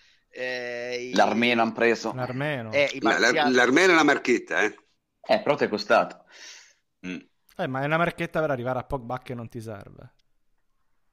Cioè, sì, no, no, ma è... se tu prendi Pogba, prof, lo devi far giocare più o meno dove ha giocato nella stessa oh, posizione. Oh, volendo, volendo anche Ibrahimovic secondi... è una eh. forzatura, eh, perché eh. Eh, volendo Marzial non, non l'ha quindi... preso benissimo, diciamo così. No, anzi. Cioè, il problema è che Mourinho fa giocare Pogba in quella posizione lì, probabilmente ha pensato di prenderlo per farlo giocare lì perché non c'è nessun altro centrocampista di qualità. Hanno, cioè, hanno, secondo me ha preso tre giocatori solo di... come nomi. Ha eh. preso tre giocatori solo come nomi, eh, ha ricostruito la squadra su tre giocatori di Raiola, così ero bravo anche io, tra parentesi. eh, ma non erano i giocatori che servivano al Manchester United, molto semplicemente. Poi eh, lascia anche stare, poi... Ibrahimovic segna sempre, forse pure Zoppo e segnerà anche fra dieci anni, eh, non è quello, però diciamo che non era cioè, ma, scusate, ma, un, ma un centrocampo a tre con Pogba da una parte, eh, Mkhitaryan dall'altra e, e Schneiderlin nel far centrale basso è così terribile? Eh sì, perché Schneiderlin non fa il vertice basso e eh. Mkhitaryan non fa la mezzala. Eh, sarebbe esatto. ancora peggio. Sarebbe esatto. ancora peggio. Cioè, è una squadra costruita. Mettici Pereira come mezzala e ti fa quella fine lì. Mm-hmm. Cioè, Schneider è il classico giocatore da centrocampo a due. Però l'altro dei due non deve essere un altro giocatore a centrocampo a due, non una Poi, mezzala. Giustamente ci ricordano, c'hanno ancora Darmian titolare. Eh? C'hanno Darmian. Eh, ma sì, è una squadra costruita tutta male. Poi in attacco hanno una marea di giocatori, cioè anche i giovani Lingard e Rashford sono fortissimi, più forti del, della media dei giocatori del campionato inglese, ma sono persi in quella massa tra Mata, Mata Mkhitaryan, Rooney, sì, sì. Ibrahimovic, cioè sono Fellaini che renderebbe meglio più avanti. È tutto un, un disastro di, di bilanciamento, di, di squadra totalmente priva di bilanciamento. E Pogba è, è, Pogba è quello che piglia la pagliuzza corta perché in quel roster è l'unico che può dare un minimo di bilanciamento, che poi, detto tra noi, lo sta facendo anche molto bene perché Pogba non sta giocando male. Sì, no, sì, no, sì, è solo che... È sprecato, ma non sta giocando male. Sta giocando benissimo Pogba, perché sta tenendo in piedi una squadra divisa in due da solo. Però giustamente uno pensa a 100 milioni e vuole ma vedere ma anche l'europeo ha giocato bene. Ma anche l'europeo ha giocato bene è la stessa cosa che succede con la Francia eh? cioè, se voi andate a vedere anche l'ultima partita della Francia cioè le ultime due eh, parliamo anche di, di, di Francia eh, contro la Bulgaria che è finita 4-1 cioè praticamente Pogba è stata la prestazione di Pogba è stata criticata fortemente. Su SoFoot c'era, secondo me, una frase emblematica che era liberate Pogba. Cioè, poverino, non Pogba, ha superato la metà campo contro la Bulgaria. Va liberato, cioè Deschamps e Mourinho lo praticamente castrano Pogba perché avere lì e giocare con questo 4-2-3-1, Pogba che è al fianco di Matuidi o al fianco di Kanté, significa che a Pogba tu dai il compito di iniziare l'azione poi ci penseranno i, i tre trequartisti, la punta e i due terzini a fare qualcosa, ma Pogba viene praticamente depotenziato. Lo stesso succede al Manchester United e guarda caso nella partita che forse hanno fatto un po' meglio, che è stata quella con l'Ester, Pogba giocava in posizione un po' più avanzata. Esatto. Anche perché in quell'occasione lì aveva giocato nell'occasione Mourinho aveva messo Herrera, se non mi ricordo male, come centrocampista. Sì, aveva sì, un pochettino sì, che è un po cambiato, meglio. che è un po' meglio. Forse uno dei pochi Andre Herrera che gli può permettere di alzare Pogba. Ma poi per dire anche con l'Olanda, che è una squadra in, in difficoltà e ricostruzione, eccetera, eccetera, ma quelli buoni ce li ha a centrocampo. Eh, Pogba si è messo Strotman in una tasca Proper nell'altra, che sono due signori giocatori, e ha cancellato il centrocampo dell'Olanda da solo. Cioè, allora, partiamo dal diventato... presupposto che sia uno dei 3-4 giocatori più forti al mondo, altrimenti neanche... Eh, esatto, no, cioè, ma il, il problema parliamo, eh, è ancora dominante, ma... soltanto che eh, gli, gli, viene chiesto, purtroppo per lui, in entrambe le sue squadre, eh, un lavoro oscuro e lui a torto collo eh, fa il lavoro oscuro e non può No, fare altro. chiariamola sta cosa, non è che stiamo mettendo in dubbio il valore di Pogba, Pogba Ah, è un fuoriclasse no, no. assoluto, stiamo mettendo in dubbio il modo in cui è utilizzato, che è una cosa un po' diversa. Esatto, Beh, la stessa non è- cosa che è successa con gli europei, cioè, eh, dove Pogba, anche secondo i giornalisti italiani, sta facendo schifo. E Esatto. quando Pogba invece era il centrocampista difensivo per eccellenza, cioè praticamente ti certo. teneva su centrocampo. E poi No, ma, lui ma quel ruolo lo sa fare benissimo. Il ti problema è che numeri, Ma- giocate, Può fare gol, tutto bene, anche il assist, difensore centrale, però se tu lo metti a, a 50 metri dalla porta non te lo può fare. È Può semplice. fare tutto Pogba, può fare tutto. E tu devi Sì, no, utilizzarlo ma- per un giocatore che fa tutto. Cioè, ma, ma diciamo, quello diciamola, che- diciamola molto, molto eh, più facilmente. Cioè, un giocatore che- per il quale viene investita quella cifra, ti aspetti che sia un game changer, uno che cambia completamente la squadra, che te la rivolti come un calzino e che diventi immediatamente decisivo. Questo Cioè, non lo sta quello che noi ci facendo. aspettiamo da Higuain. È che Higuain sta facendo però, eh, Eh. perché Setterelli Cioè, noi eh, ha fatto capire di essere... 100 e devi fare gol. E abbiamo preso Higuain per fare quello. Cioè, se tu prendi Pogba solamente per dare equilibrio alla squadra, eh no. Anche perché poi dopo la difficoltà è ambientale, è caratteriale per Pogba, nel senso che poi dopo deve riuscire a reagire bene alle critiche e questo secondo me è un aspetto nel quale lui ha tantissimo da migliorare, perché quando ci saranno pressioni, e ci sono già, e potranno diventare ancora più forti, perché Pogba chiaramente per i giornalisti e per il pubblico stesso del United deve essere quello che ti fa le giocate. Se al mondo c'è un posto partita. dove ti sanno creare le pressioni addosso è Eh, l'Inghilterra. è in eh. Inghilterra. E anche in Francia con i propri non Anche in scherzano, quindi Francia, non è che è in andato a scegliersi due ambienti facili. Cioè, No, però questo, io quello- è, import- quello- è importantissimo perché dice lui reagisce male, potrebbe reagire male perché ha un carattere particolare e potrebbe reagire male anche perché le critiche sono immotivate, cioè questo è il punto, Ma Cioè, tutti lo stanno criticando e lui non ha colpa e già Ma è, è esattamente quello che lui ha detto, no? Eh Cioè, sì, esatto, però già è uno che reagisce forse non bene alle critiche. Figuriamoci se le critiche sono immotivate e lui lo saprà, perché lui me lo vede che dice ma come anche Oh, oggi ma il popolo bene, quando, cantato, quando delibera il popolo è così, eh. ormai è passata la delibera. Pogba sta giocando male, punto. Sì, sì, no, ma ci sono questi miti. C'è, C'è, un anche, nostro c'è anche un altro mito, eh, poi ne parliamo su Berratti. Sì, se poi ne parliamo dopo. Di questo. L'ultimo, l'ultimo debunking arriva nel finale. Eh, c'è un nostro ascoltatore che si chiama Davide Devoti e, e ci fa notare che anche Allegri ha detto che il ruolo di Pogba in futuro sarà quello di centrocampista davanti alla difesa. Due parole. In futuro. Sì, ma non ce No, l'ha mai schierato non Allegri ce l'ha mai schierato neanche, neanche Allegri- quando, Ma non l'ha mai schierato nemmeno sotto tortura, però. Il punto. neanche quando mancavano Allora- tutti, tutti. Ci ha messo Padoin, Allegri- ma lui no. Sì, Alle- Allegri parla così di tutti i giocatori che hanno un po' i piedi buoni, che se li immagina magari Pjanic, a anche 35 Pjanic. anni con eh, che chiaramente Anche dire ci ha provato una volta, E comunque- non l'ha fatto più. E comunque fare il centrale basso all'Allegri non È è, come fare, non è come fare il 2 nel 4-2-3-1, è molto Assolutamente. diverso. Comunque, molto diverso. se No, posso ma non, dire non credo che quella di Allegri sia una trollata, però, perché se pensate all'evoluzione di Marchisio, da giovane era un giocatore di grandissimo dinamismo, esplosivo, inserimenti, gol, e adesso a 30 anni è un giocatore da vertice basso di Allegri. Il problema Sì, è che i futuro, 30 anni eh. di Pogba sono fra 7 anni. E in- enfasi appunto, sul quello è il futuro. problema. appunto Enfasi sul futuro, sì. Sì, io se posso dire la mia, v- vedendo Certo. la, la- cioè, risentendo l'intervista, eh, rileggendo quello che lui ha detto, secondo me si incomincia a capire quanto, secondo me, sia sbagliata la scelta che lui ha fatto di andare a Manchester. Io su questo, eh, cioè, è quella la cosa sbagliata di tutta questa vicenda, è la scelta di Pogba.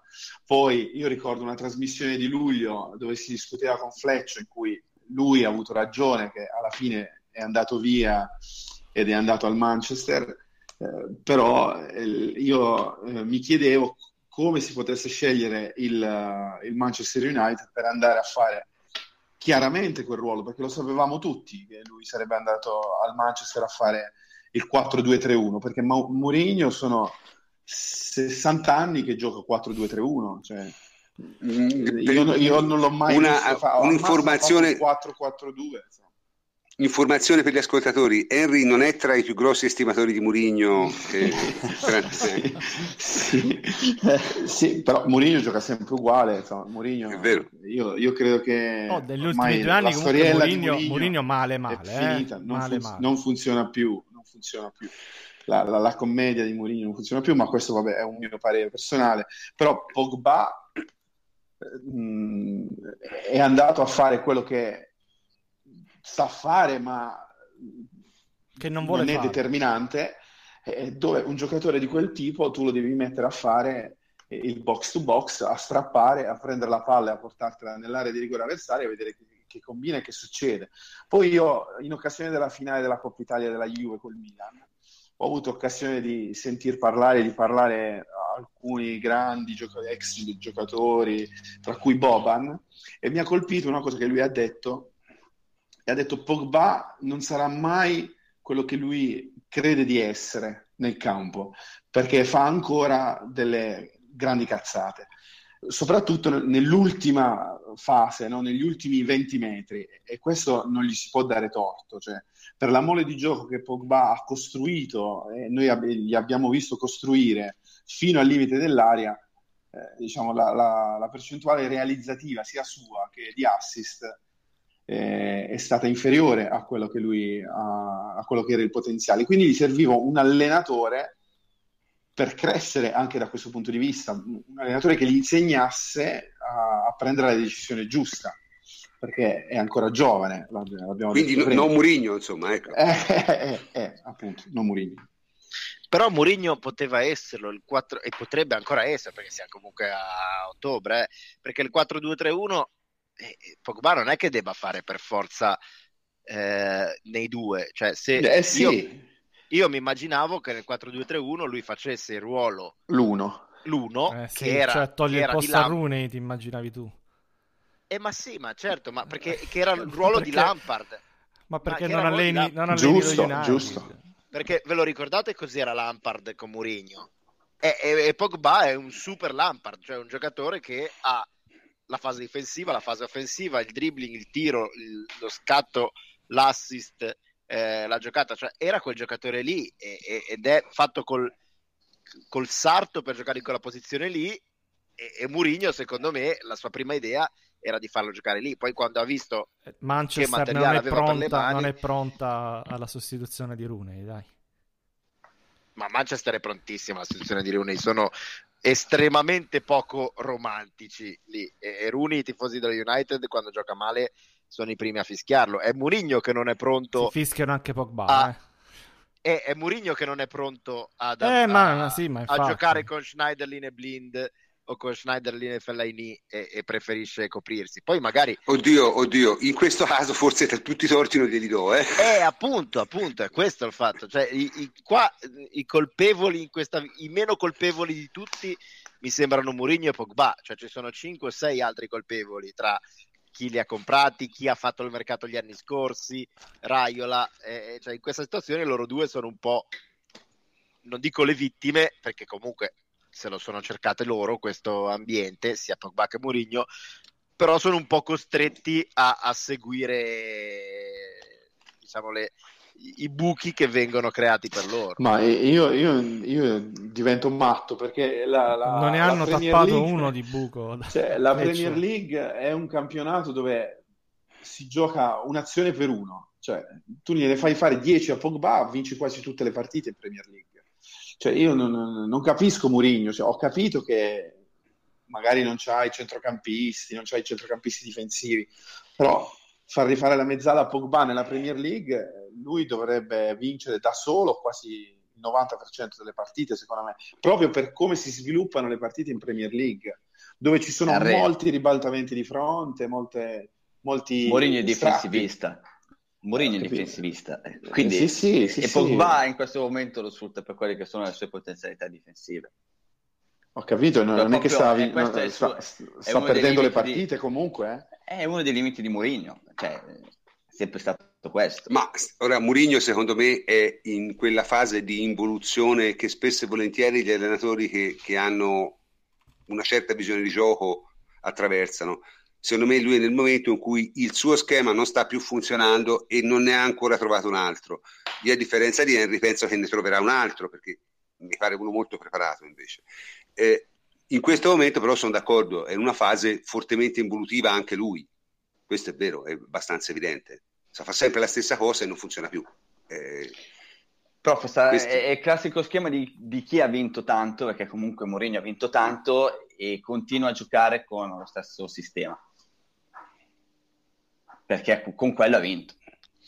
Però nel frattempo il calcio è andato avanti. Che, eh, il calcio cioè, lui è fermo senso, a 5 anni fa.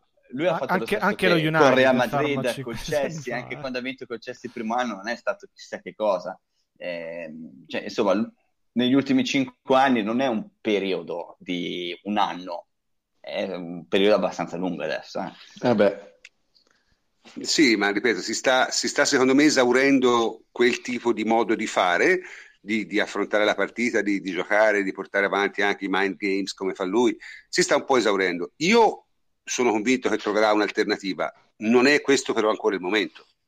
Oh, lunedì, parentesi, c'è il Monday Night contro il Liverpool, partita attesissima, la partita della, del più importante. Partita che non ci faremo mancare, partita che non ci faremo mancare. Bene, abbiamo parlato abbastanza di Pogba, sono le 23.51 e siamo andati piuttosto lunghi, però la discussione è stata estremamente appassionante e diciamo informativa. E ora rimane l'ultimo, l'ultimo pezzo di questa trasmissione. Bisogna parlarne, ragazzi, fate voi. eh, eh, non, non, se, non, se, ne può fare a meno, non se ne può fare a meno, prima di tutto perché eh, è un argomento abbastanza interessante in sé. Ma ripeto, noi parleremo adesso di Verratti, ma qual è l'argomento interessante? Non è tanto il giocatore, l'argomento che a me interessa di più è come in Italia, e premetto solo in Italia, si sia creato una sorta di hype intorno a questo giocatore assolutamente sproporzionata. Allora, io ripeto, dal, dai messaggi che vedo nella mia timeline, mi sembra di capire che una grandissima parte dei eh, tifosi della Juventus sia convinta che Verratti giochi regista nel Paris Saint Germain. Eh, Ora, vabbè, a parte non è vero e poi spiegheremo perché, anzi spiegherete, ma a me mi colpisce questa cosa perché voglio dire, a me va scritto gente convinta di questo. Eh, io mi ricordo, ho scritto qualcosa del tipo, ma insomma, Verratti alla fine, fra tanti problemi che ha, è che non segna mai. E uno mi ha risposto, dice, eh, ma anche Marchisio giocando regista l'anno scorso mm. non ha mai mm. segnato. Ecco, appunto, cioè, e questo è il vero problema. Allora, cominciamo subito con un po' di, di, di, di diciamo, fact checking. Allora, Verratti eh, gioca regista nel Paris Saint Germain? No, chi mi vuole rispondere? No, no, no. no. Gioca a mezzala assieme a Matuidi, eh, si alterna con Rabiot, mentre il regista lo fa Tiago Motta, oppure in alternativa eh. Sì, esatto, Krikoviak. Quindi abbiamo stabilito che il ruolo eh, di, di, Verratti nel Paris Saint Germain non è il ruolo del regista. Assolutamente no. Oh, eh, il regista, possiamo aggiungere, il regista lo ha fatto nel Pescara, cioè se si può chiamare regista. Nel Pescara l'ha fatto. Nel sì. Pescara con Zeman. Di, di, Zeman, dove non esiste Ma una fase faceva... Ma non faceva il regista, Vabbè. giocava dietro due punte in realtà, lui con Pescara. Mm, cioè. Faceva, no, nel 4-3-3 di Zeman. Nel, nel Era il centrale di centrocampo. Esatto, il centrale di centrocampo, ma lì... Cioè, è, è con un... libertà, con libertà. Eh, ma dove cioè, non esiste una fase difensiva, cioè, lì esatto. non esiste una fase difensiva con Zeman, no? Cioè, per, per, tornare al paragone con Marchisio, Marchisio appena supera la metà campo gli suona la sirena, cioè gli, sale, gli si accende la lampadina. Sì, esatto, e... infatti... sì, c'è la puttana maiala voice. Sì, sì, sì, di parte in sì, automatico sì, e, e, si ferma. Verratti no, diciamo che aveva scherzi... più libertà, ecco. Eh sì, mettiamola così. Comunque, diciamo, non ha mai fatto il regista di un centrocampo a tre, mai secondo me, perché Zeman non si può prendere. Io me lo ricordo per Pescara, ho visto anche un sacco di partite perché era divertente, facevano delle cose in difesa da sconfiggere l'immaginazione, veramente. Io ricordo partite in cui subivano 7, 8, 9, 10 palle gol. Sì, sì, in Serie B, sempre, avendo, avendo, una squadra, tra l'altro, per la, la Serie B illegale. La storia di Zeman. Cioè, perché avevano uno squadrone, eh? Sì, non è che era una squadretta. Immobile, Insigne, Verratti. Cioè, insomma, era illegale per la Serie B. Comunque, in ogni caso, eh, questa è la prima cosa che volevo specificare. A questo punto, siccome eh, in Italia c'è un, un, grosso movimento di sostenitori di Verratti, eh, vorrei cercare di capire le ragioni. Vorrei cercare di capire le ragioni. Noi gli abbiamo visto fare una partita, diciamo pure indecente contro la Macedonia. No, dico indecente per una semplice ragione.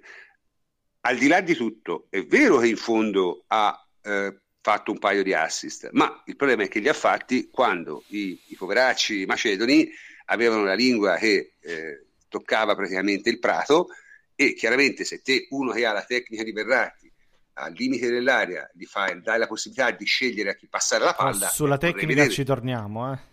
eh. Vorrei vedere che non la passasse bene, insomma, nel senso, ha delle qualità, una mia pippa. Il problema è che ha giocato male quando i macedoni correvano. E questo è il punto. E questa è la cosa preoccupante. E è stato impiegato come regista. Ora voi mi direte sì, è stato impiegato il regista con un centrocampo abbastanza assurdo. Tutto questo è vero, perché certo eh, chi aveva accanto Bernardeschi da una parte e Bonaventura. E Bonaventura dall'altra. Non è proprio l'ideale, tuttavia io vorrei ricordare a tutti che la Macedonia è la 147esima nazionale al mondo, ha perso col Libano. Cioè, e stiamo parlando gli errori li ha fatti in un momento in cui non era messo sotto pressione, cioè ha fatto degli errori, quelli che nel tennis sono gli errori gratuiti. Il, sì, ha fatto errori non forzati. Certo. È, è, l'errore che porta al primo gol, è una situazione in cui la Juve, la, sì, buonanotte, la nazionale ha i tre difensori centrali e Verratti messi a rombo e ci sono due macedoni che stanno facendo un bland, una blandissima fase difensiva senza neanche pressare troppo. Cioè, è una situazione di 4 contro 2 contro due attaccanti che non pressano. È un giro palla scolastico proprio da campetto allenamento e lui la passa un avversario. È abbastanza clamorosa come perché può capitare a volte che la squadra debole gioca e lancia il cuore al di là dell'ostacolo e ti crea delle difficoltà inattese, ma non è stato quello il caso. Ferrati non era sotto pressione o in difficoltà. Sì, mh, ripeto, io credo che molto, molto di questo uh, verrattismo che c'è in Italia derivi da, principalmente dalle opinioni di un giornalista, che è Paolo Condò, che non perde occasione per incensarlo. Uh, l'ha persino, diciamo, elogiato dopo la partita con la Macedonia, che francamente ci vuole un coraggio da Leoni. Perché io posso capire, cioè, è una partita che ha giocato decisamente male, in maniera veramente male, veramente. Può capitare, nessuno lo vuole mettere in croce per quello, ma addirittura elogiarlo per quella partita, francamente mi è sembrata una mossa un po' strana. Ecco. Comunque, questa è la mia opinione su, su, su Verratti. Ora vorrei sentire anche, anche, l'opinione di altri. Insomma, voi Verratti come giocatore come lo vedete? Ma io dico la mia. Uh, allora, Verratti um, è un giocatore di 1,65 m per 60 kg.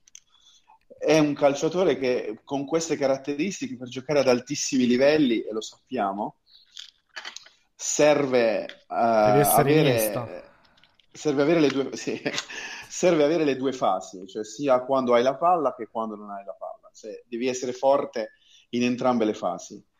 Eh, Verratti io credo mh, che sia diciamo da 7 quando ha la palla eh, perché usa un solo piede secondo me. Eh, lo usa bene perché è bravo nello stretto si sa districare eh, tecnicamente è un giocatore che non si discute. Eh, ricordo che lui ha iniziato nelle giovanili giocava trequartista era il classico trequartista brevilineo molto rapido che dribblava tutti andava in porta eh, però quando non ha la palla per giocare al centrocampo in Champions League, anche se molti dicono ha tantissime presenze in Champions League, eh, quindi è un giocatore da considerare. Io mh, lo so, anche tanti giocatori del Celtic hanno tante presenza in Champions League, non lo considero un fattore determinante. Anche Maxwell del PSG ce l'aveva. Ecco, anche Maxwell.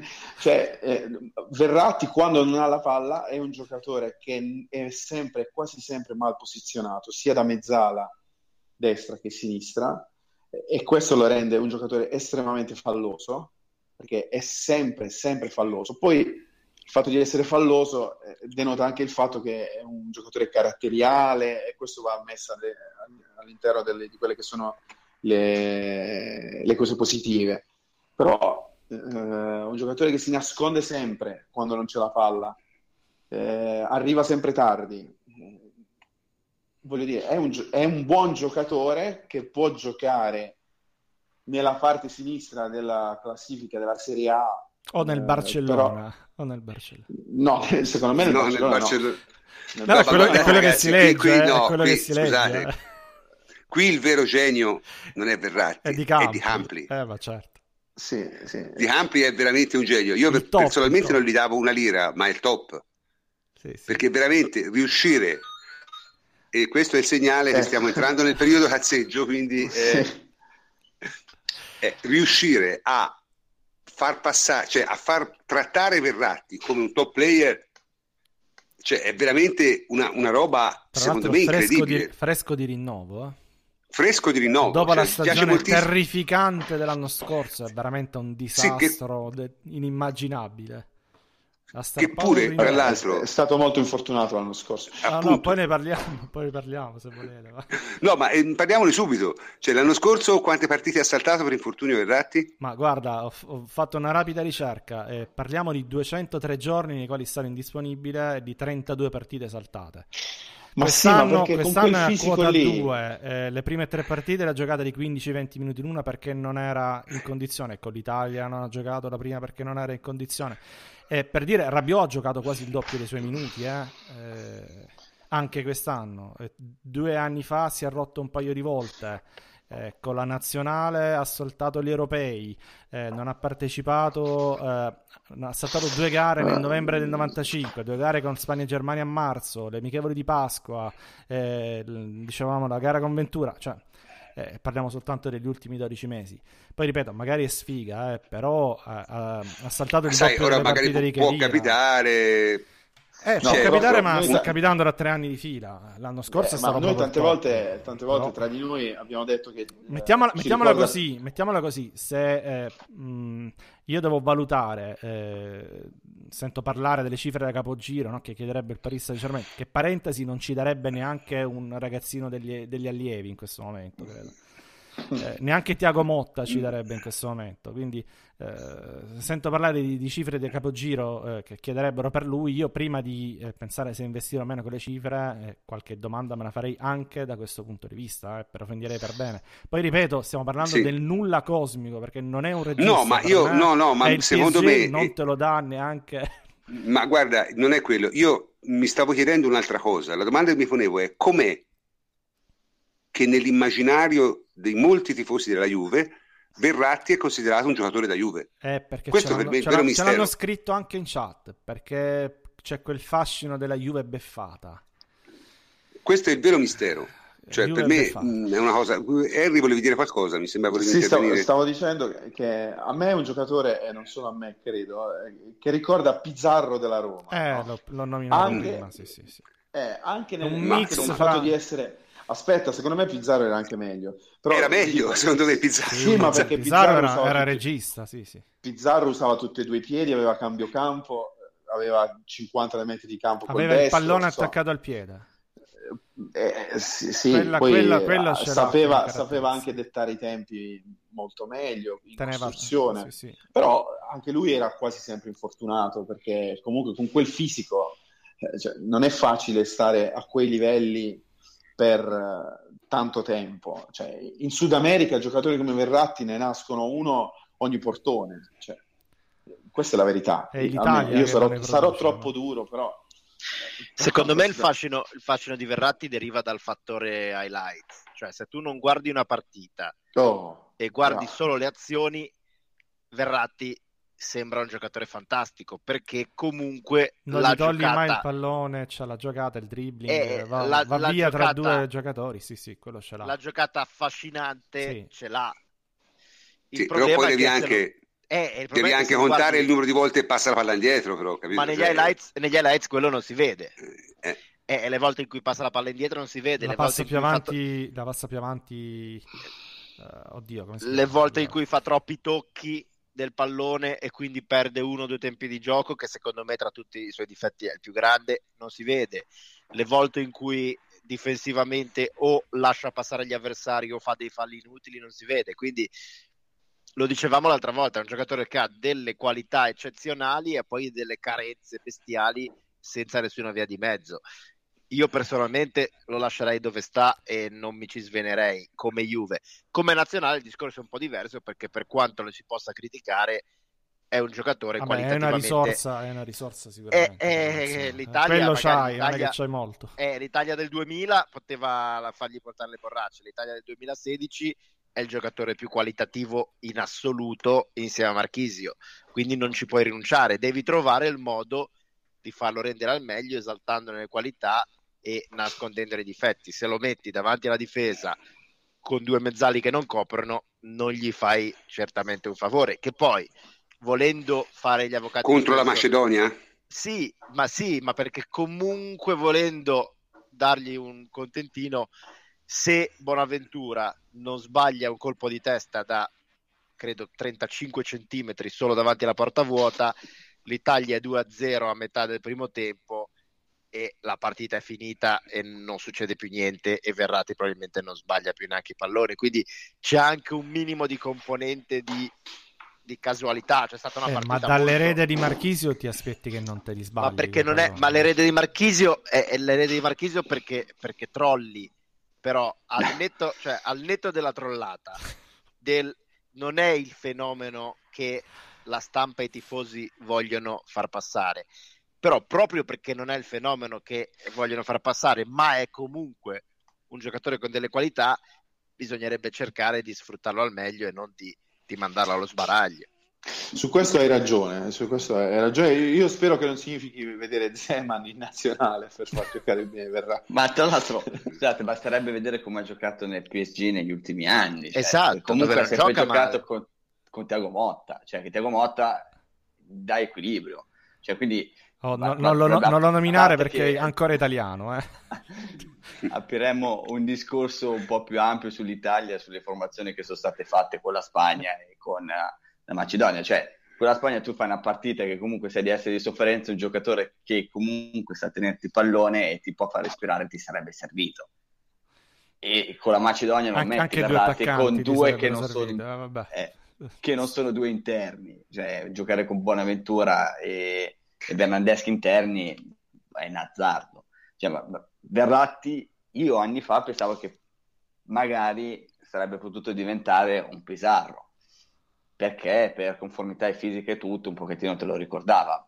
Poi dopo tre mesi lo vedi giocare e al PSG dici no, non sarà mai anche come Pisarro, perché Pisarro per i quali i tifosi juventini all'epoca, parliamo di, di 12 anni fa, impazzivano. Cioè, Pizarro sembrava essere il regista che la Juventus mancava. Ogni, ogni estate Pizarro alla Juventus. Eh, eh, sì, vabbè, e, era, era ricorrente, adesso, ricorrente, Però Pizarro sapeva, era veramente un, metronomo, comunque sapeva dettare tempi di gioco di una eh, squadra. Però... Neanche a me piaceva, io infatti sono contento che non sia mai arrivato.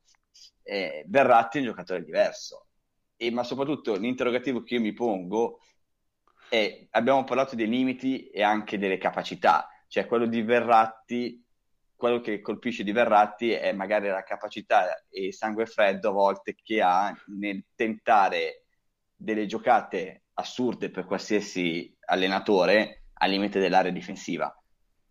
Quando lo vedono gli dicono, ah, vedete com'è, com'è bravo, com'è coraggioso, che sangue freddo. Sì, fai cioè, un allenatore gli spara. Gambizzato, gambizzato. Oh, eh, lì praticamente ti vengono 77 infarti quando sei in panchina, credo.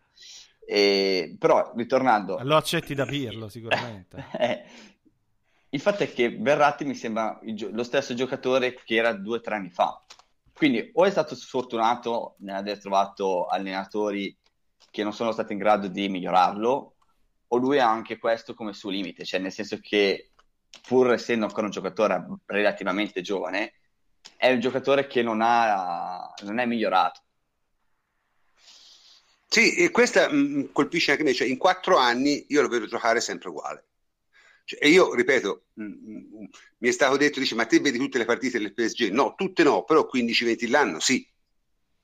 Eh, insomma, io non, non l'ho visto fare nessun tipo di miglioramento gioca es- esattamente eh, allo stesso modo. Qui mi dicono Berratti è un 92 che gioca in Ligan, non pensate di essere troppo drastici a proposito di margini di miglioramento, margini di miglioramento, ma un 92 a 24 92 anni... in Ligan sei vecchio, eh.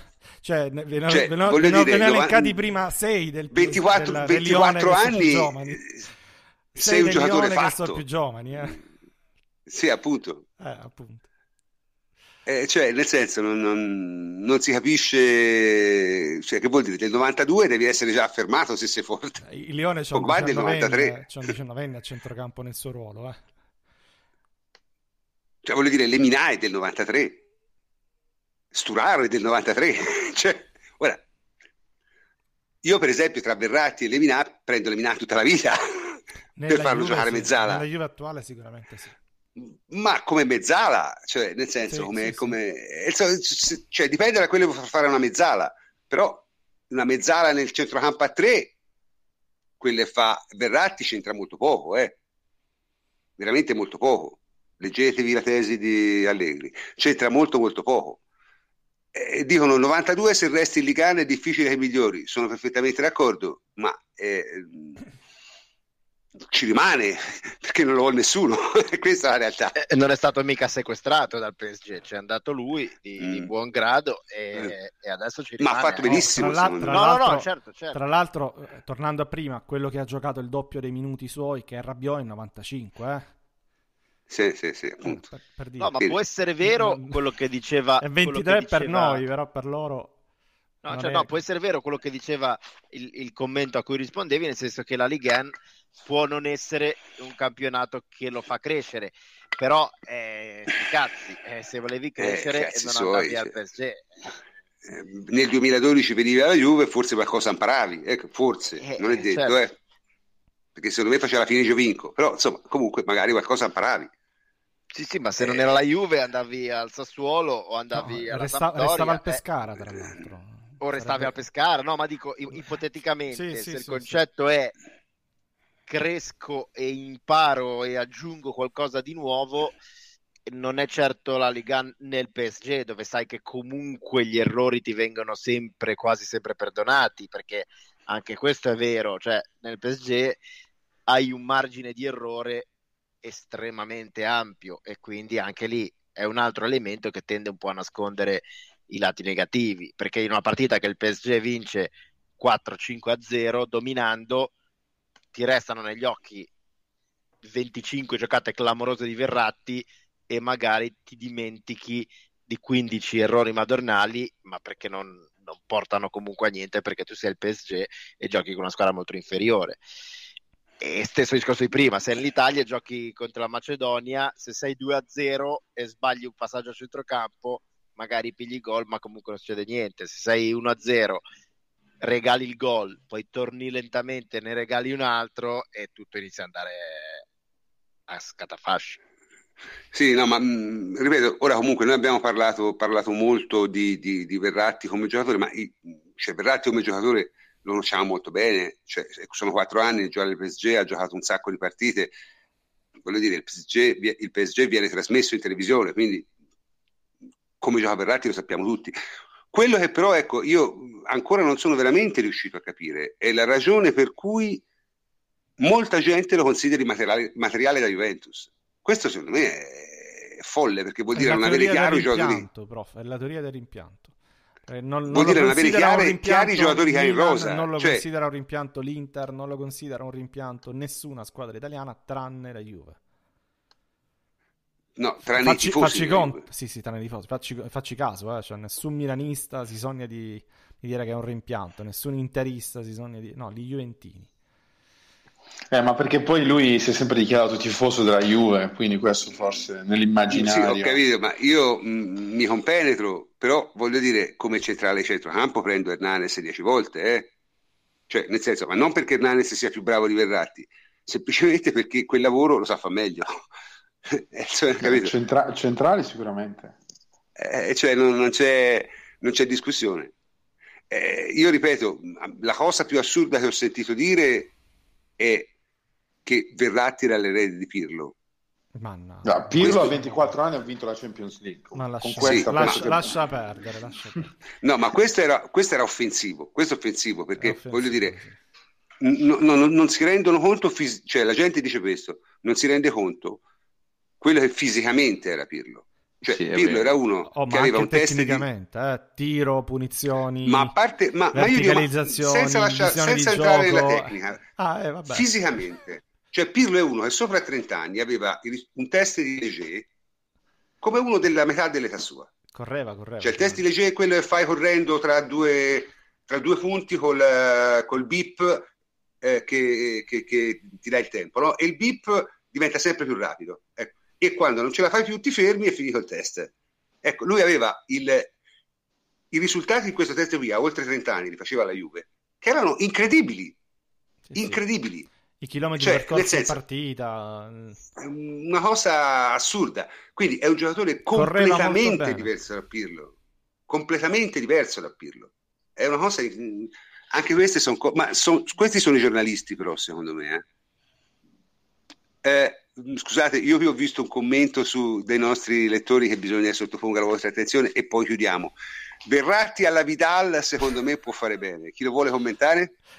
Vidal ha fatto doppietta con la nazionale, ricitofonare sì, quando sì. la fa. Prof, Verrà. su Vidal a me viene da piangere, quindi... Eh, zitto, zitto. zitto. Eh, vabbè, eh. Zitto, zitto, cioè, vedove, vedove, vedove, vedove di Vidal, vedove di Vidal. Beh, insomma, essere vedova di Vidal può valer la pena, eh? Essere vedova di Verratti, secondo me, un po' meno, ecco, tutto lì. Ah, ma, ma, Vidal, ma dai. Eh, vabbè. Eh, eh Comunque, va bene. Allora, siamo arrivati anche stasera alla conclusione di questa trasmissione. Abbiamo parlato di moltissime cose, è stato molto divertente, perlomeno per me. E saluto tutti i miei amici che hanno contribuito a, a mandare avanti la baracca e prima di tutto, ovviamente, il plenipotenziario Antonio Corsa. Ciao, ciao, ciao buonanotte a tutti. Buonanotte, prof. Davide Terruzzi, ciao Davide. Ciao, prof, buonanotte. Francesco Andrianopoli, ciao Francesco. Ciao, buonanotte anche da me e, e infine Enrico Henry Ferrari. Ciao Henry. Buonanotte a tutti. Bene, anche questa sera abbiamo concluso. Io sono il professor Cantor e vi saluto. Ci vediamo giovedì prossimo.